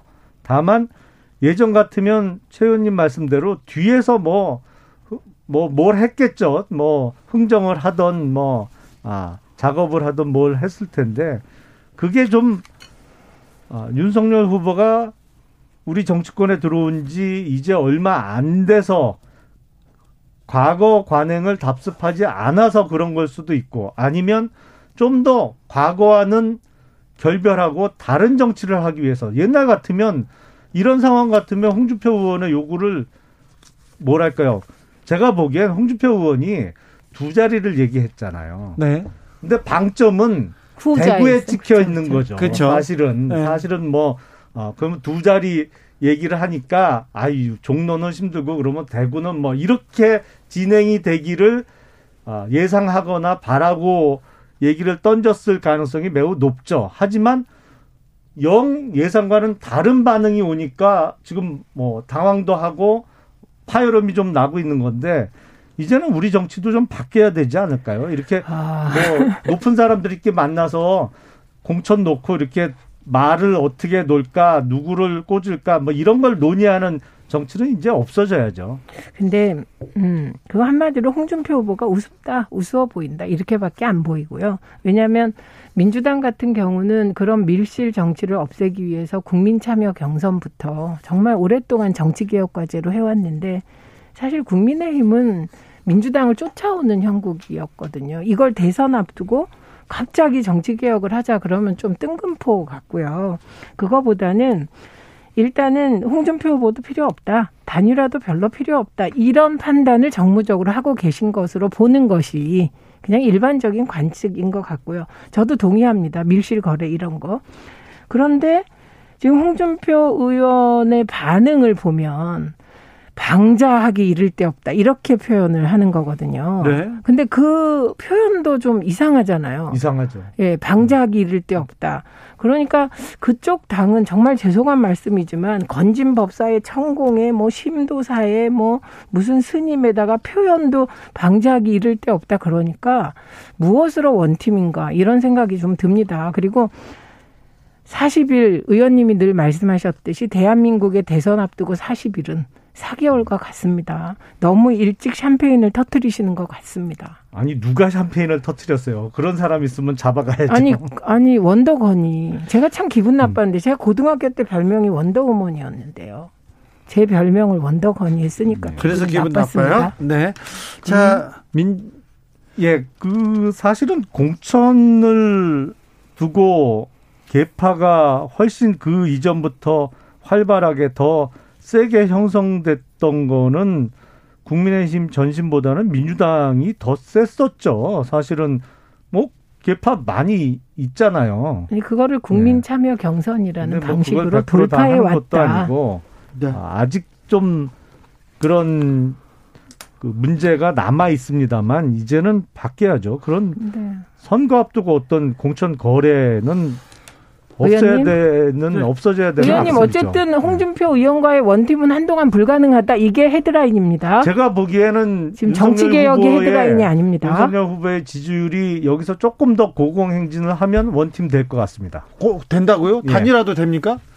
단일화는 저는 멀어지죠. 그럼 저는 죽어도 해야 된다라고 주장을 하고 있는데 단일화가 그렇게 절실하지 않은 것처럼 보이던데요. 또 그렇게 절실하지 않게 생각하는 분들도 꽤 있더라고요. 꽤 있죠. 예. 국민의힘에서. 예. 네. 자, 민주당 상황은 어떻게 보고 계십니까? 민주당은 사실은 답답하죠. 지금 상황으로 봐서는 뭐 차근차근 조금씩이라도 득점을 하고 있다라고 생각을 했는데 최근 한 일주일 동안 드러나는 여론조사 결과는 아닌 것 같잖아요. 예. 여전히 예. 박스권에 갇혀 있고 그걸 돌파할 만한 어, 어떤 방법이 안 보이다 보니까 자꾸 오늘 말씀드립니다만 김건희 씨 녹취록과 관련해서 이제 살라미 전술로 바뀐 것 같은데 음? 끝까지 어, 윤석열 후보와 안철수 후보와의 단일화가 안 된다는 전제 하에 선거 전략을 짜겠죠 민주당에선 그 단일화가 만약에 본격적으로 논의되고 가능성이 더 커져 보이는 순간에 민주당은 사실은 그거에 맞설 전략을 만들어내기는 쉽지 않겠죠. 우선 단일화가 결렬된다는 전제 하에 승리할 수 있는 전략을 짜겠죠 민주당은. 그 우선은 살라미인지 음. 뭔지는 민주당은 그 녹취록도 없는데 살라미는 민주당이 하는 게 아니고 이제 문화 MBC와 유튜버들이 그리고 일부 소위 레가시 미디어도 같이 하나하나 본인들에게 꽂힌 거를 보도하는 것이기 때문에 그거는 민주당 전략과는 상관없습니다. 그런 거 이제 손 안 대고 뭐 한다고 하는 거죠. 아, 그 코, 민주당. 이게 코 풀게 되면 좋겠죠. 민주당은. 그 다음에 또 하나는 박스권이라는 말은 다시 얘기하면 네. 이재명 후보 지지율은 성큼 뛰어오른 적이 거의 없어요. 딱 한 번. 그 국민의힘이 어, 이준석 대표의 두 번째 가출과 여러 가지로 시끄러울 때 딱 한 번 있었고 예. 저쪽에서 악재라고 생각하는 걸 터트려도 이재명 후보 지지율은 많이 안 빠져요. 그리고 그렇게 큰 폭으로 오르지 않습니다. 이거는 이재명 후보의 지지율이 스스로 오랫동안 다져온 지지율이, 지지율이기 때문에 그래요. 네. 그리고 최근에 이재명 후보의 소확행 공약, 계층별로 아주 세분화돼서 내 이거야말로 살라미 공약. 이게 득표를 조금씩 하고 있더라고요. 정말 0.1점씩. 그래서 이게 앞으로 한 20일 지나면 그 득점의 결과가 질적 변화로 나타나지 않을까 기대합니다. 계획대로라면 이번 주 일요일 혹은 다음 주 월요일에 TV 토론 예정돼 있는데 예정대로 열립니까? 어 열리겠죠. 그래요? 네, 방송 네. 금지 네. 가처분 신청했어요 국민의당에서. 안철수 후보 측에서. 네, 네. 예, 예. 그냥 사자 토론, 삼자 토론으로라도 하는 게 맞지 않을까요? 토론을 합니까? 양자 토론을 하기로 한 거고 그렇게 합의를 양당 간에 했으니까 네. 우선은 이번은 적어도 윤석열 후보와 이재명 후보 간에 양자 토론을 하는 게 맞겠죠. 안철수 후보가 그 가처분을 냈다고 하지만 그게 법원에서 받아들여질까요? 그게 네. 어떤 선거법상 법정 요건을 갖춰서 하는 것도 아니고 아, 방송국 주체로 하는 토론회니까 꼭 3자 내지는 4자 토론으로 갈 필요는 없겠죠. 아니 저는 둘이 해도 좋고 셋이 해도 음. 좋고 넷이 해도 좋고 음. 국민들께 나와서 일단 토론하자. 네, 그냥 토론하십시오. 음. 알겠습니다. 네. 네. 오늘 살라미 전술을 가지고 나오신 김용남 전 의원, 네. PSC님께서 아니 살라미 이렇게 문자 보내주셨습니다. 네. 최민희, 김용남 두 분 감사합니다. 네, 고맙습니다. 고맙습니다. 대선을 향해 외쳐라. 하루 한 소원. 주진우 라이브 청취자들이 보내주신 정치권에 바라는 소원. 하루에 하나씩 정치권을 향해 날려드립니다. 오늘의 소원은 5253님.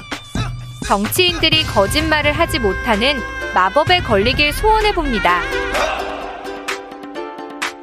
대선까지 D-44일 하루 한 소원. 내일도 기대해주세요.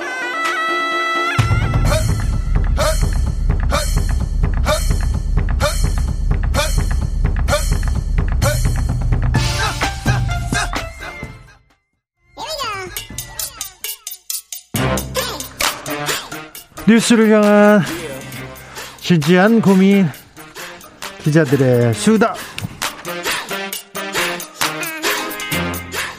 라이브 기자실을 찾은 오늘의 기자는 은지옥이요. 시사인 김은지입니다. 네.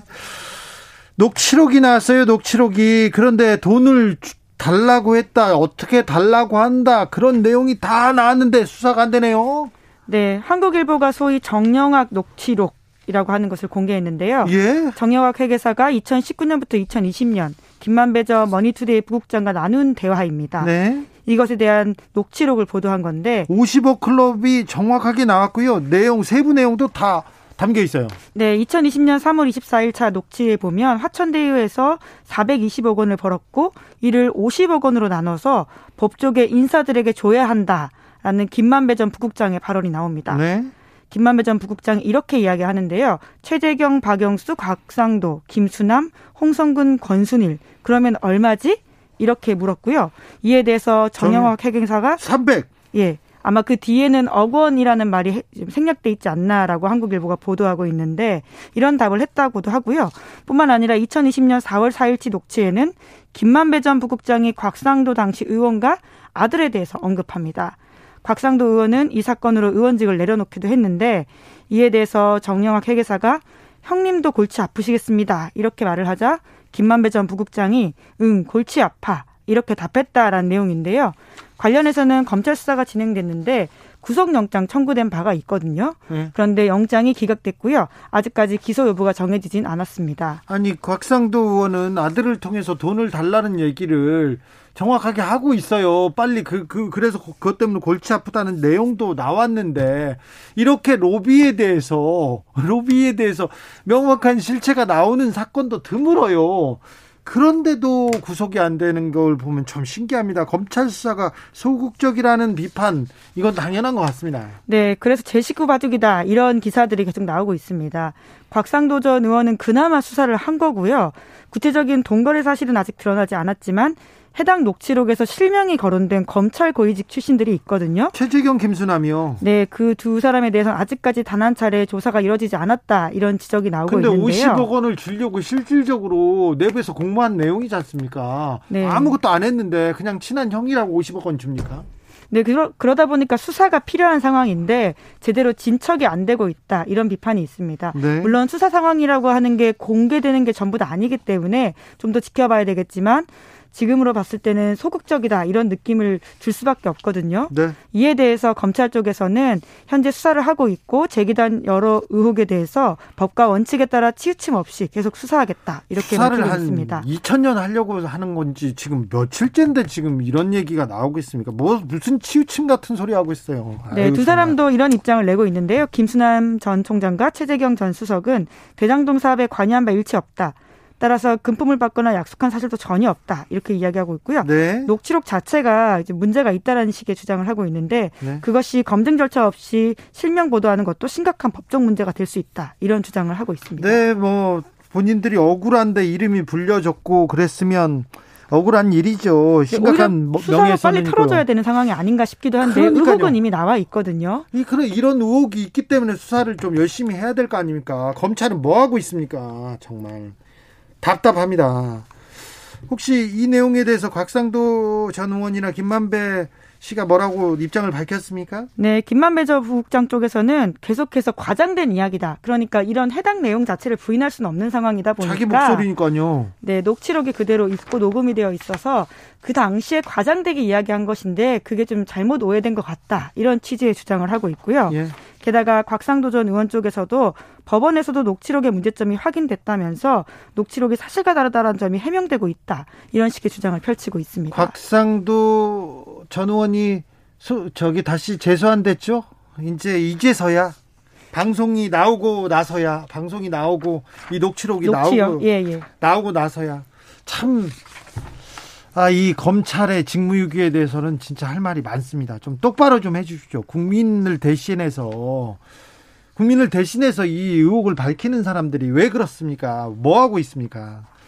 7355님께서 집에 도착했는데 주진우 라이브 듣느라 내리질 못하고 있습니까? 네. 귀, 가 방해 방송 주진우 라이브입니다. 감사합니다. 8720님, 대한민국 검찰 왜 이럴까요? 말로만 법과 원칙에 따라 수사한다고 하는데 국민 다 보고 있습니다. 그렇습니다. 국민의 눈높이에 전혀 따라오지 못하고 있습니다. 자, 다음번 뉴스는요? 네, 3프로 TV 대선 특집이 화제였었는데 네. 영상에 달린 댓글을 분석해 봤습니다. 댓글이요. 댓글에 뭐가 뭐가 좀 잡히던가요? 네, 이번 호 시사인 기사이기 때문에 자세한 내용은 시사인을 보시면 좋을 것 같은데요. 네. 그러니까 이 댓글을 보면 정책이 얼마나 핵심인지를 알 수 있습니다.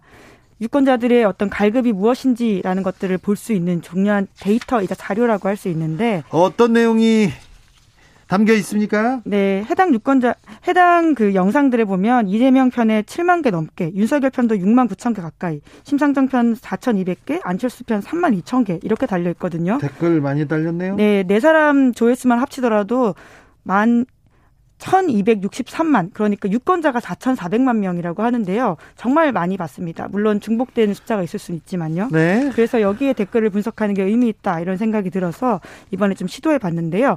모든 후보자의 중심 영역에는 정책이라는 단어가 있습니다. 그런데 정책이 중요하죠. 그런데 지금 네. 사람들이 관심을 안 가져서 그렇죠. 네, 그런데 사람들한테 분명히 관심이 있고 그 관심에 대한 니즈가 있다는 것들이 이번에 댓글로 드러난다는 게 핵심이라고 볼 수 있거든요.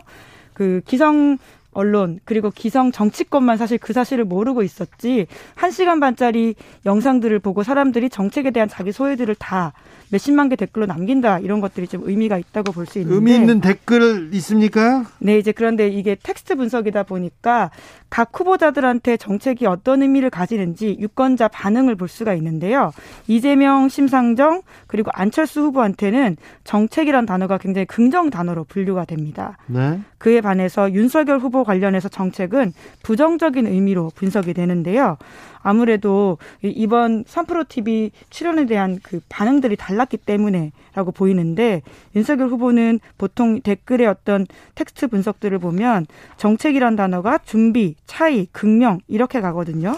정책 준비가 부족하고 다른 후보들과 비교했을 때 차이가 있다 이런 이야기로 들리는데요. 정책이 아무리 약 아무래도 약하니까 정책 부분에 대한 댓글이 좀덜 달리거나 좀 부정적으로 달렸겠네요. 네, 이재명 후보 같은 경우에는 뭐 일꾼 그리고 심상정 후보 같은 경우에는 응원 그리고 안철수 후보 같은 경우에는 전문 이런 식의 이야기가 있습니다. 그러니까 안철수 후보가 전문가 이미지를 갖는다고요? 실제로 3프로 TV에서 자신이 기업을 운영했던 경험을 이야기하면서 기업 CEO로 투자했던 이야기를 하기 때문에 네. 유권자들한테 그런 반응을 줬던 것으로 보이는데요. 네. 근데 윤석열 후보 입장에서는 아무래도 3프로 TV 출연 이후에 좀 마이너스이지 않냐 이런 내부 평가가 실제로 국민의힘에서도 나왔습니다. 네, 그래서 지금 토론 토론을 준비하고 있는데 그 이후에 인터뷰가 없습니다. 인터뷰가. 네, 김종인 위원장이 실제로 그렇게 지적을 했거든요. 준비가 네. 안돼 있어서 좋지 않은 여론이 형성됐다.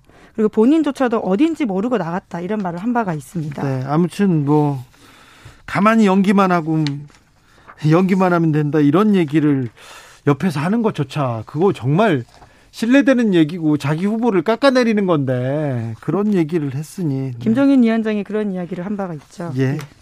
다음으로 만나볼 뉴스 가볼까요? 네, 우크라이나를 둘러싼 긴장감이 고조되고 있습니다. 지금 전 세계 뉴스가 여기에 집중하고 있습니다. 네, 우크라이나 주재 미국 대사관이 모든 비필수 인력과 가족의 철수를 허가해달라 이렇게 국무부에 요청했다라고 하는데요. 전쟁 발발이 지금 눈앞에 다가와 있는 건가요? 네, 그래서 미국 대사관이 러시아 침공 가능성에 대비한 무기 제공 사실을 트위터로 공개하기도 했습니다. 네. 그리고 옛 소련 공화국들이었으나 지금은 나토 회원국인 발트 3국이 있거든요. 네. 에스토니아, 라트비아, 리투아니아 이런 나라들인데 여기도 미국의 승인을 얻어서 우크라이나에 무기를 제공했다 이렇게 밝혔습니다. 아, 네. 러시아가 우크라이나를 침공하는 이유가 뭡니까? 침공하겠다는 표면적인 이유는 나토 가입하는 게 문제다. EU 가입하려고 하는 게 문제다. 친서방 행보를 하고 있다. 이런 이야기입니다. 네. 그러니까 1991년에 우크라이나는 소련에서 독립을 한 바가 있는데요. 그 이후로 계속해서 친서방 노선을 걸고 걷고 있다. 이렇게 푸틴이 공격을 하고 있습니다. 예. 우크라이나는 러시아로서는 굉장히 교두보가 되는 나라이기 때문에 그럼요. 그런 것들을 허락할 수 없다. 이런 태도를 취하고 있는데요. 네. 가장 근본적으로 들어가 보자면 우크라이나를 여전히 자기네 나라라고 인식하고 있는 게 크다라는 지적이 러시아 나옵니다. 그리고 푸틴 대통령은 그렇게 생각하는 것 같아요. 네, 심지어 지난해 푸틴 대통령이 이런 논문을 냈거든요. 500자짜리인데요. 제목이 러시아인과 우크라이나인들의 역사적 통일성에 대하여라는 겁니다. 5천자짜리? 네.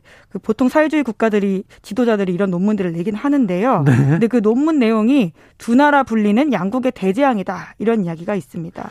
그러니까 아. 우크라이나를 독립적인 국가로 인정하지 않는 태도를 공공연하게 드러내 왔던 거죠. 오래전부터 준비해 해온 전쟁일 수도 있네요. 네, 이제 그러다 보니까 우크라이나에서는 굉장히 반응이 좋지 않습니다. 그러니까 나토와 EU와 운명을 같이 하는 게 우크라이나 입장에서 좋다 이런 정서가 크다고 하거든요. 예. 실제로 우크라이나 국민들의 64%는 나토 가입 원한다라고 합니다. 그 전에도 좀 갈등이 있었지 않습니까? 크림반도에서. 네, 2014년에 강제 합병을 해서 사실 우크라이나 시민들 입장에서는 이게 곱게 보이지 않는 상황이지 않겠습니까? 네. 이제 게다가 그 푸틴 논문 앞서 제가 소개 드렸는데요. 그런 것들에 대해서 우크라이나의 고유한 언어, 문화, 역사성 훼손했다 이렇게 본다고 합니다. 네. 그러면서 영토적 야욕을 드러냈다라고 보기 때문에 비판적인 시각이 크다고 하고요. 보통 국경을 맞대고 있는 나라들이 사이가 좋기는 어렵지만 이런 식으로 대놓고 쳐들어가겠다라고 하다 보니까요. 네. 굉장히 상황이 더욱더 여론이 나빠지고 있는데 문제는 푸틴 대통령이 2020년 개헌을 했습니다. 네. 그러면서 대통령으로서 2036년까지 가능하다고 하거든요, 집권이. 예. 예.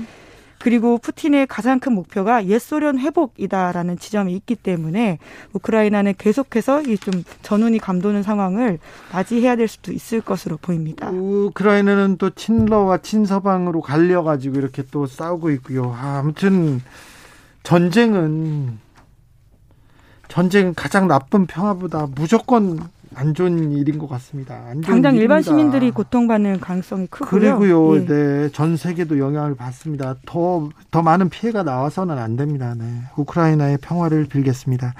기자들의 수다 시사인 김은지 기자와 함께 했습니다. 네, 감사합니다. 교통정보센터 다녀오겠습니다. 이현 씨.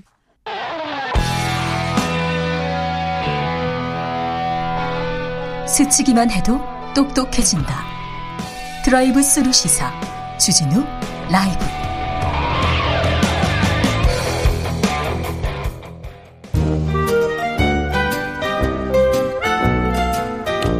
민생이 먼저다. 함께 잘 먹고 잘 사는 법 찾아보겠습니다. 민생과 통하였느냐? 생생민생 통. 안전하서나 민생 생각 안진걸 민생경제연구소장 어서 오세요. 네 안녕하세요. 소장님 예. 오늘은 어디서 그렇게 바쁘셨습니까? 일단 제가 지난주에도 자동차세 1월달 안에 네. 통합이 내면 10% 할인받는다. 네. 그거 널리 홍보하고 있고요. 네. 실제로 많은 도움을 받았다는 연락이 많이 왔습니다. 네. 그다음에 어 그래서 잊지 말고 꼭 1월 안에 어, 통합 신청하셔서 어 통합 납부하십시오. 자동차세 네. 10% 할인됩니다. 그다음에 오늘 낮에 네. 지금 우리 택배 시제 대한통운 택배 기사님들 파업이 오늘로 28일째 단식 농성이 19일째입니다. 네. 어, 19일 너무 길어지고 있잖아요. 한분 아, 병원에 실려갔습니다. 네, 그래서 끝내죠. 어, 택배 기사님들 주장이 이거잖아요. 사회적 합의로 3,500원이나 되는 초과이윤이 생겼으면 공정하게 배분해라는 거예요. 네. 근데 CJ는 그게 아니라고 하니까 저희가 그러면 정부가 나서서 객관적으로 누구 주장이 맞는지 검증해 달라는 거예요. 이렇게 네. 어, 피켓도 지금 만들고 오늘 시민단체들이 1시에 참여인 데서 만나가지고 어 대규모 시민단체 기자회견했습니다. 설 전에 이 문제 해결에 정부랑 여당이 적극 나서달라. 그래서 제가 방금 전에 택배노조 위원장님하고 통화를 하고 왔습니다. 마침 민주당 을지로 위원회 있잖아요. 갑을 문제라든지 이런 사회적 갈등 시대, 노사 갈등 시대 개입해서 그 훌륭하게 활동해주는 민주당 을지로 위원회가 적극 중재에 나서기로 했답니다. 네. 그래서 제발 설 전에 다 몰라도 단식은 풀 수 있도록. 그러니까요. 밥은 먹어야죠. 다시 한번 CJ그룹 이재현 회장님과 CJ대한통운 임원진들께 호소드리는데 네. 요구 사항이 과도하면 못 받을 수 있잖아요. 네. 국민들도 그거 아니까 네. 만나서 제발 대화로 좀 설 전에 기분 우리 국민들 걱정하지 않도록 대화만 나서 주셔도 다시 풀 것 같거든요. 네. 대화 나서도록 호소 좀 드리겠습니다. 정부가 손실보상 선지급하겠다 했는데 좀 잘 진행되고 있습니다. 아, 우리 소상공인들 사이 최대 화제죠. 네. 물론 여기에서 못 받는 분들의 지금 민원도 제가 주진우 아비에서 제 문자를 제 핸드폰 번호를 여러 번 공개했기 때문에 네. 연락이 많이 오고 있는데요.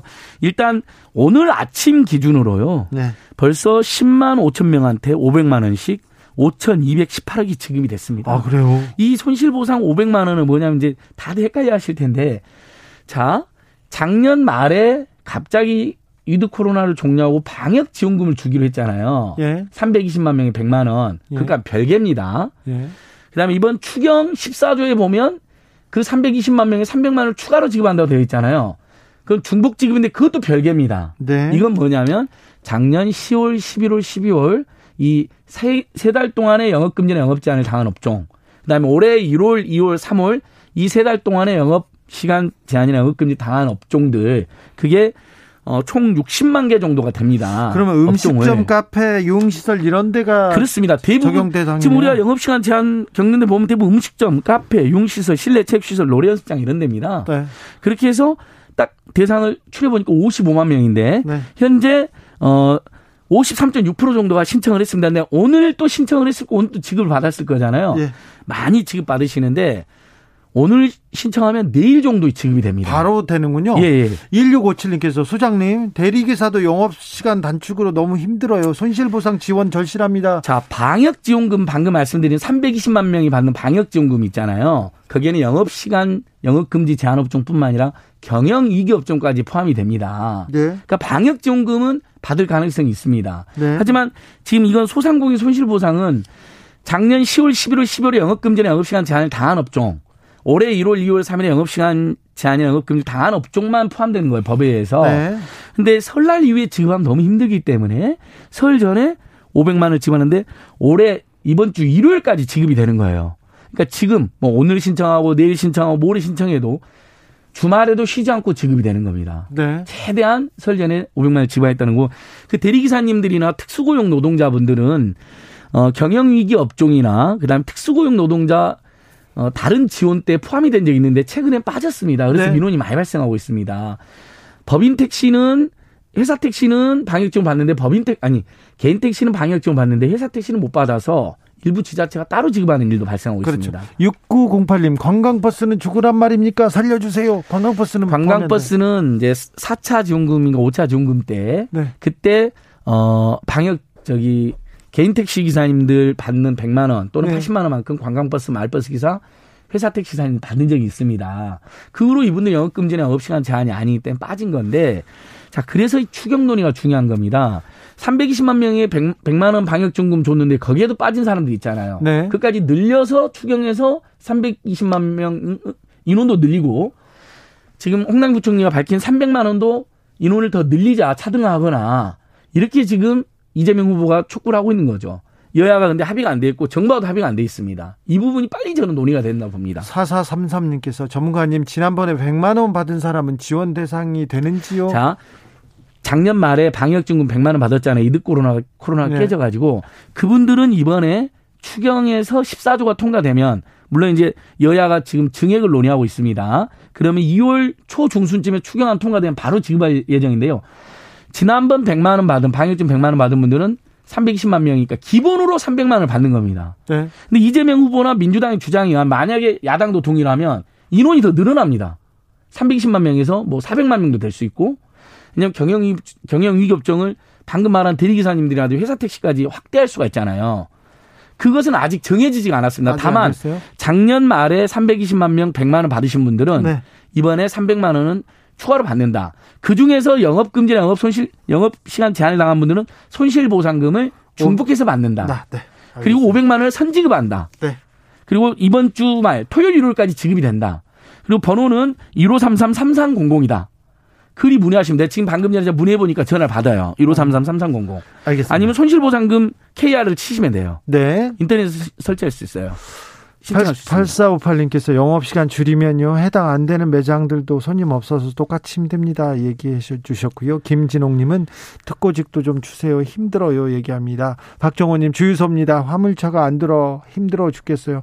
아 힘들다는 얘기가 아, 계속되고 있습니다. 정말 너무 마음이 무겁습니다. 그래서 네. 여러분 그래서 시민 여러분 이렇게 하시자고요. 이번 추경이 지금 14조만 제출됐는데 거기 보면 320만 명에 300만 원이 되어 있거든요. 네. 근데 지금 인원을 늘려달라는 요구잖아요. 월급이나 월 소득이 늘거나 그대로인 사람들은 지금 그런 요구를 하는 게 아니라 실제 월 소득이나 월급이 줄어드신 분들이 이야기를 하는 거거든요. 네. 그러면 인원 늘리는 게 맞는 거죠. 0290님, 네. 새 신사들도 죽어요. 새 신사는 국민 아닙니까? 모든, 예. 네, 모든. 지금 목욕탕이 다섯 개 중에 하나가 문을 닫았고요. 당해 목욕탕에서 고용되신 분들이 굉장히 생존력이 놓여 있습니다. 그러니까 이런 등을 포함하려면 이번 추경 14조로는 모자랍니다. 한 2, 30조 정 늘려서 실질적으로 경영 위기를 겪은 분들, 소득 감소를 겪은 분들을 다 지원했으면 좋겠습니다. 7382님께서 내가 대상자가 되는지를 모르는 분이 있습니다. 모르면 못 받습니까? 아니면 문자로 알려줍니까? 자, 이 손실보상 방금 말한 거 있잖아요. 500만 원 선 지급받는 거 네. 문자로 알려줍니다. 다만 내가 대상인 것 같은데 안 오지 내가 영업시간 제한 영업금지를 당한 적이 있는데 그리고 시설 시설 제한이나 인원 제한 당하신 분들 있잖아요. 그러면 1533-3300으로 연락하시면 됩니다. 네. 1533-3300 또는 손실보상금 KR. 네. 조혜숙님께서 저희 동네 대한통운 기사님 바뀌셨더라고요. 파업에 동참 중이신 건지 아닌지 다른 일 있으신 건 아닌지 걱정됩니다. 중랑구 신내일동 대한통운 기사님 잘 지내고 계시죠? 아... 이렇게 따뜻한 마음 전합니다.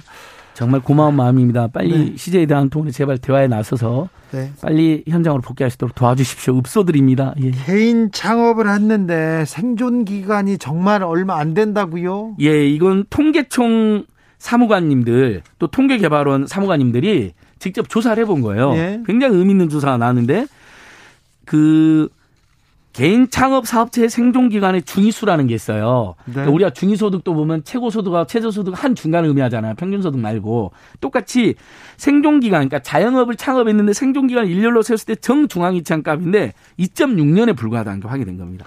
예. 그러니까 우리가 식당 다섯 개 중에 네 개가 5년 지나면 없어진다는 유명한 통계가 있었잖아요. 네. 비슷한 거죠. 네. 근데 더 심각한 건 35세 미만들이 만약에 창업을 하잖아요. 젊은 층 창업. 예. 그러면 2.3년으로 줄어드는 거예요. 아이고. 그러니까 35세 미만의 2030들이 폐기로 이렇게 창업을 했는데 3년 생존 기간이 예, 2. 평균 말고 딱 중간이 2.3년밖에 되질 않는 거예요. 네. 그 이유는 아무래도 좀 진출을 어, 비교적 쉽게 했기 때문이라는 생각이 들어요. 그래서 이 부분은 저는 창업에서 주의가 필요하다. 자영업 창업에서. 그다음에 창업을 마음 먹었을 때 우리가 사업자 등록도 받고 그러잖아요. 네. 그럴 때 창업을 좀 숙려할 수 있는 행정기관의 어, 권고나 어, 정책 지도가 있어야 될 것 같고요. 그다음에 창업을 준비하는 분들에 대한 교육을 좀 무상으로 의무적으로 무상으로 좀 해줘서 공공이 좀 생각해 볼 수 있도록 하는 그런 제도가 필요하지 않나. 네. 근데 어 연령별로는 아까 말한 것처럼 35세 미만이 2.3년이고요. 그나마 중년층, 노년층은 2.9년, 장년층은 3.1년. 50에서 64세 창업 어 사업체 생존이 3.1 가장 기는데 이 50에서 64세가 아무래도 가장 경험도 많고 주변의 상황도 잘 파악하고 또 약간의 지혜도 쌓이면서 창업 생존이 가장 긴 게 아닌가 이렇게 생각됩니다. 예. 네, 소장님 명절 이제 한 주 앞두고 있습니다. 명절 앞에는 또 하실 말씀이 좀 많죠. 예, 뭐 정말 저기 택배나 상품권으로 혹시 소비자 피해가 발생하면 안 되기 때문에 네. 명절 앞도 그런 선물을 많이 주고 받잖아요. 그 소비자원 공정거래하는가 있고 공정을 사는 한국 소비자를 보호하는 한국 소비자원 있잖아요. 거기서 지난 3년간 설 연을 전후해서 보니까 1, 2월 달에 소비자원에 접수된 택배하고 상품권 피해 구제 신청이 각각 145건과 186원으로 전체 기간 대비해서 20% 안팎입니다. 네, 그러니까 맞네요. 많이 올라가는 거죠. 다른 네. 달에 비해서 1, 2월 달에. 네. 근데 택배는 아무래도 뭐 파손됐거나 분실됐거나 지연되는 경우에 대한 피해가 많습니다. 그래서 어.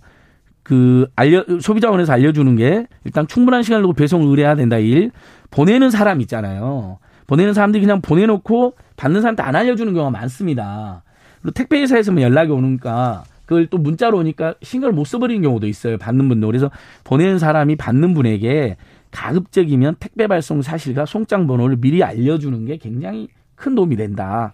그리고 배송 장소, 부재시 배송 장소를 택배사업자랑 협의할 수 있도록. 그러니까 택배사업자한테 받는 분이랑 반드시 협의하라고 이야기를 해라는 거죠. 네. 요 부분이 있었고 상품권은 굉장히 간단한데요. 유효기간이 상품권 유효기간이 있거든요. 네. 근데 그 유효기간이 지나면 90%를 할부를 받을 수 있는데 그걸 모르고 못 받는 분도 꽤 있다는 겁니다. 어, 네네 예. 모르죠. 예. 근데 온라인 상품권 우리한테 와보면 유효기간 지나면 실제 10% 떼고 90%를 주거든요. 네. 그러니까 반드시 돌려받아라는 건데 다만 10%가 너무 크다는 지적도 많습니다. 예, 예. 만 원짜리 무슨 커피 상품 받았는데 천 원 떼고 9천 원만 주더라고요. 이거 네. 문제가 있는 것 같고 다만 그 100%그 10%를 떼기 싫으면 유효기간 연장이 가능하거든요. 네. 전화로 할 수도 있고 카톡으로도 연장할 수도 있고 할 수 있으니까 갑자기 유효기간 연장을 해라는 겁니다. 네. 그 소비자원에서 이 두 가지 피해가 많으니까 택배와 상품권 관련해서 그 두 가지에 대한 주의를 어, 시민들에게 알려주신 겁니다. 사사공사님께서 법인 택시는 준다는 거요, 안 준다는 거요. 법인 택시 기사님들 많이 들으시는데 궁금합니다. 예, 예. 그래서 방역 지원금 320만 명에 100만 원 주는 게 네. 개인 택시는 포함이 되는데 회사 택시가 빠져서 문제가 됐습니다. 그래서, 지자체에서 그, 그, 부분에 대해서 일부 지자체는 그러니까 그럼 우리가 주겠다. 저번에 재난지원금 정부가 88%만 주니까 나머지 네. 12%에 대해서 지자체에서. 일부 지자체가 많이 지급을 했잖아요. 예. 경기도를 포함해서 그것처럼 일부 지자체는 법인 택시 기사님들에게도 회사 택시죠. 그러니까 쉽게 말해서 지급을 했는데 문제는 안 한 지자체가 더 많다는 겁니다. 그렇죠. 네. 그래서 지금 문자가 많이 올 텐데 그래서 회사 택시 기사님들에게 제가 말씀드린 게 여론에 그 여론을 굉장히 많이 타시는 분들이니까 만드신 네. 분들이니까 이번 추경안에서 320만 명에 300만 원 이번 300만 원이거든요 금액이 네. 이거 못 받으면 타격이 더 크시잖아요. 그 320만 명한테는 100만 명 100만 원씩 줬잖아요. 그러니까 주고 이번 추경안에서 320만 명한테 300만 원을 또 주는 거로 추경안이 잡힌 겁니다. 너무 네. 힘들기 때문에 근데 저번에 320만 명에서 제대신 분들이 지금 문제가 되는 거예요. 예. 저번에 100만 원대는 참았다더라. 이번 300만 원 너무 크잖아요. 네. 꼭 필요한 돈이거든요. 그래서 인원을 늘리자라고 지금부터 저희들이 캠페인 해야 됩니다. 알겠습니다. 여야 후보들에게 요구하자고요. 예. 그리고 여야 후보들이 만나서 빨리 이런 걸 논의를 합의를 해달라는 겁니다. 인원을 좀 더 늘리고 금액을 효과적으로 좀 더 쓰고 금액도 좀 더 늘리고. 네, 422님께서 소장님 물가가 너무 올랐어요. 오늘 호박 한 개 3,500원에 샀어요. 정말 죄송합니다. 딸기가 만 원, 뭐 2만 원 하니까 빨리 자동차세 10% 할인 받아서 그것도 활용 받으시고요. 그 다음에 지금 잘 보시면 농수산물 어, 할인 쿠폰을 정부가 지금 발행해 줍니다. 마트에 가보면 알려주거든요. 그거 하면 뭐 3천 원, 4천 원 할인되는 음식 그 식품들이 있어요. 농수 축산물.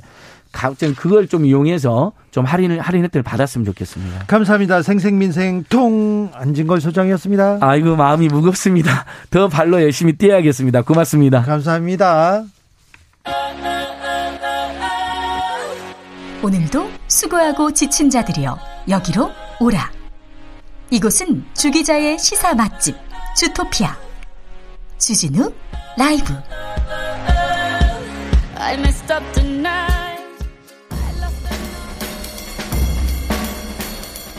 느낌 가는 대로 그냥 고른 뉴스 여의도 주필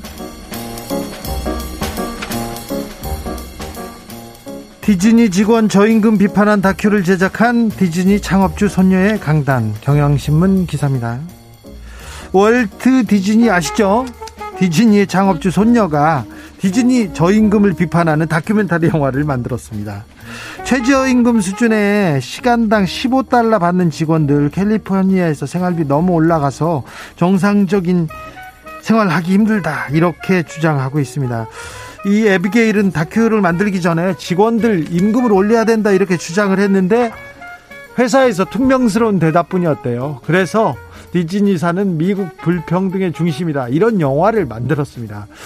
아, 코로나 전에 이런 영화를 만들었는데 코로나 이후에 디즈니에서는 직원 임금을 평균 16% 인상했습니다.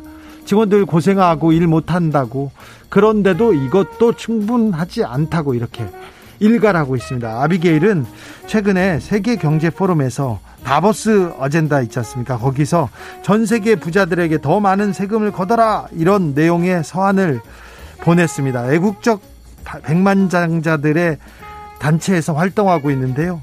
아, 참 이런 부자들의 목소리, 우리나라 부자들의 목소리도 듣고 싶습니다. 가능하겠죠?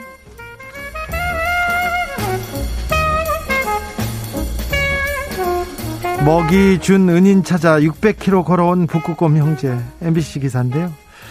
하라와 서베이라는 북극곰 형제가 있습니다. 지난해 말 러시아 야말반도의 한 가스전에서 발견됐는데 북극곰이 앙상하게 말라 있었어요. 너무 말라서 먹을 것을 찾아서 이 공장까지 온 거예요. 그래서 노동자들이 아이고 가엾다 해서 먹을 것을 챙겨주고 이렇게 보호해주고 그랬습니다. 그런데 북극곰이 야생으로 돌아가야 되지 않습니까? 그래서 야생성을 잃을까 검, 걱정해서 근로자들이 이렇게 이제 건강해진 곰들을 어, 공검들 600km 떨어진 툰드라 지대에 이렇게 옮겨졌습니다. 먹을 거랑 다 주고 예, 잘 지내라 이렇게 추적 장치도 쳤는데 어, 추적 장치가 사라졌어요. 그리고는 이 북극곰들이 사라졌습니다. 그런데 600km 떨어진 숙소 앞에 떡하니 나타난 겁니다. 먹이 준 은인을 찾아서 북극곰들이 어, 주인 찾아서 주인이 아니죠. 은인 찾아서 산만리 구경 온 겁니다. 구경이 아니라 찾아온 겁니다. 차. 먹이를 준 은인을 찾아서 북극곰이 왔습니다. 북극곰도 이렇게 은인을 아는데 사람들은 잘 모르는 사람들 많습니다. 네. 곰만 더 못하는 사람들도 많습니다. 네. 그런 설날 앞두고는 뭐 그런 사람들 없겠죠. 사라지겠죠. 마이티 마우스의 에너지 들으면서 저는 여기서 인사드리겠습니다. 오늘 돌발 퀴즈의 정답은 나토입니다. 나토. 아체로님께서 진우야 지금 북극곰 걱정할 때냐? 아니요 북극곰도 이렇게 은인을 안다고요. 그래도 우리도 은인을 좀 찾아야 된다고 좀 사람 구실은 해야 된다는 얘기입니다. 네. 저는 내일 오후 5시 5분에 돌아오겠습니다. 지금까지 주진우였습니다.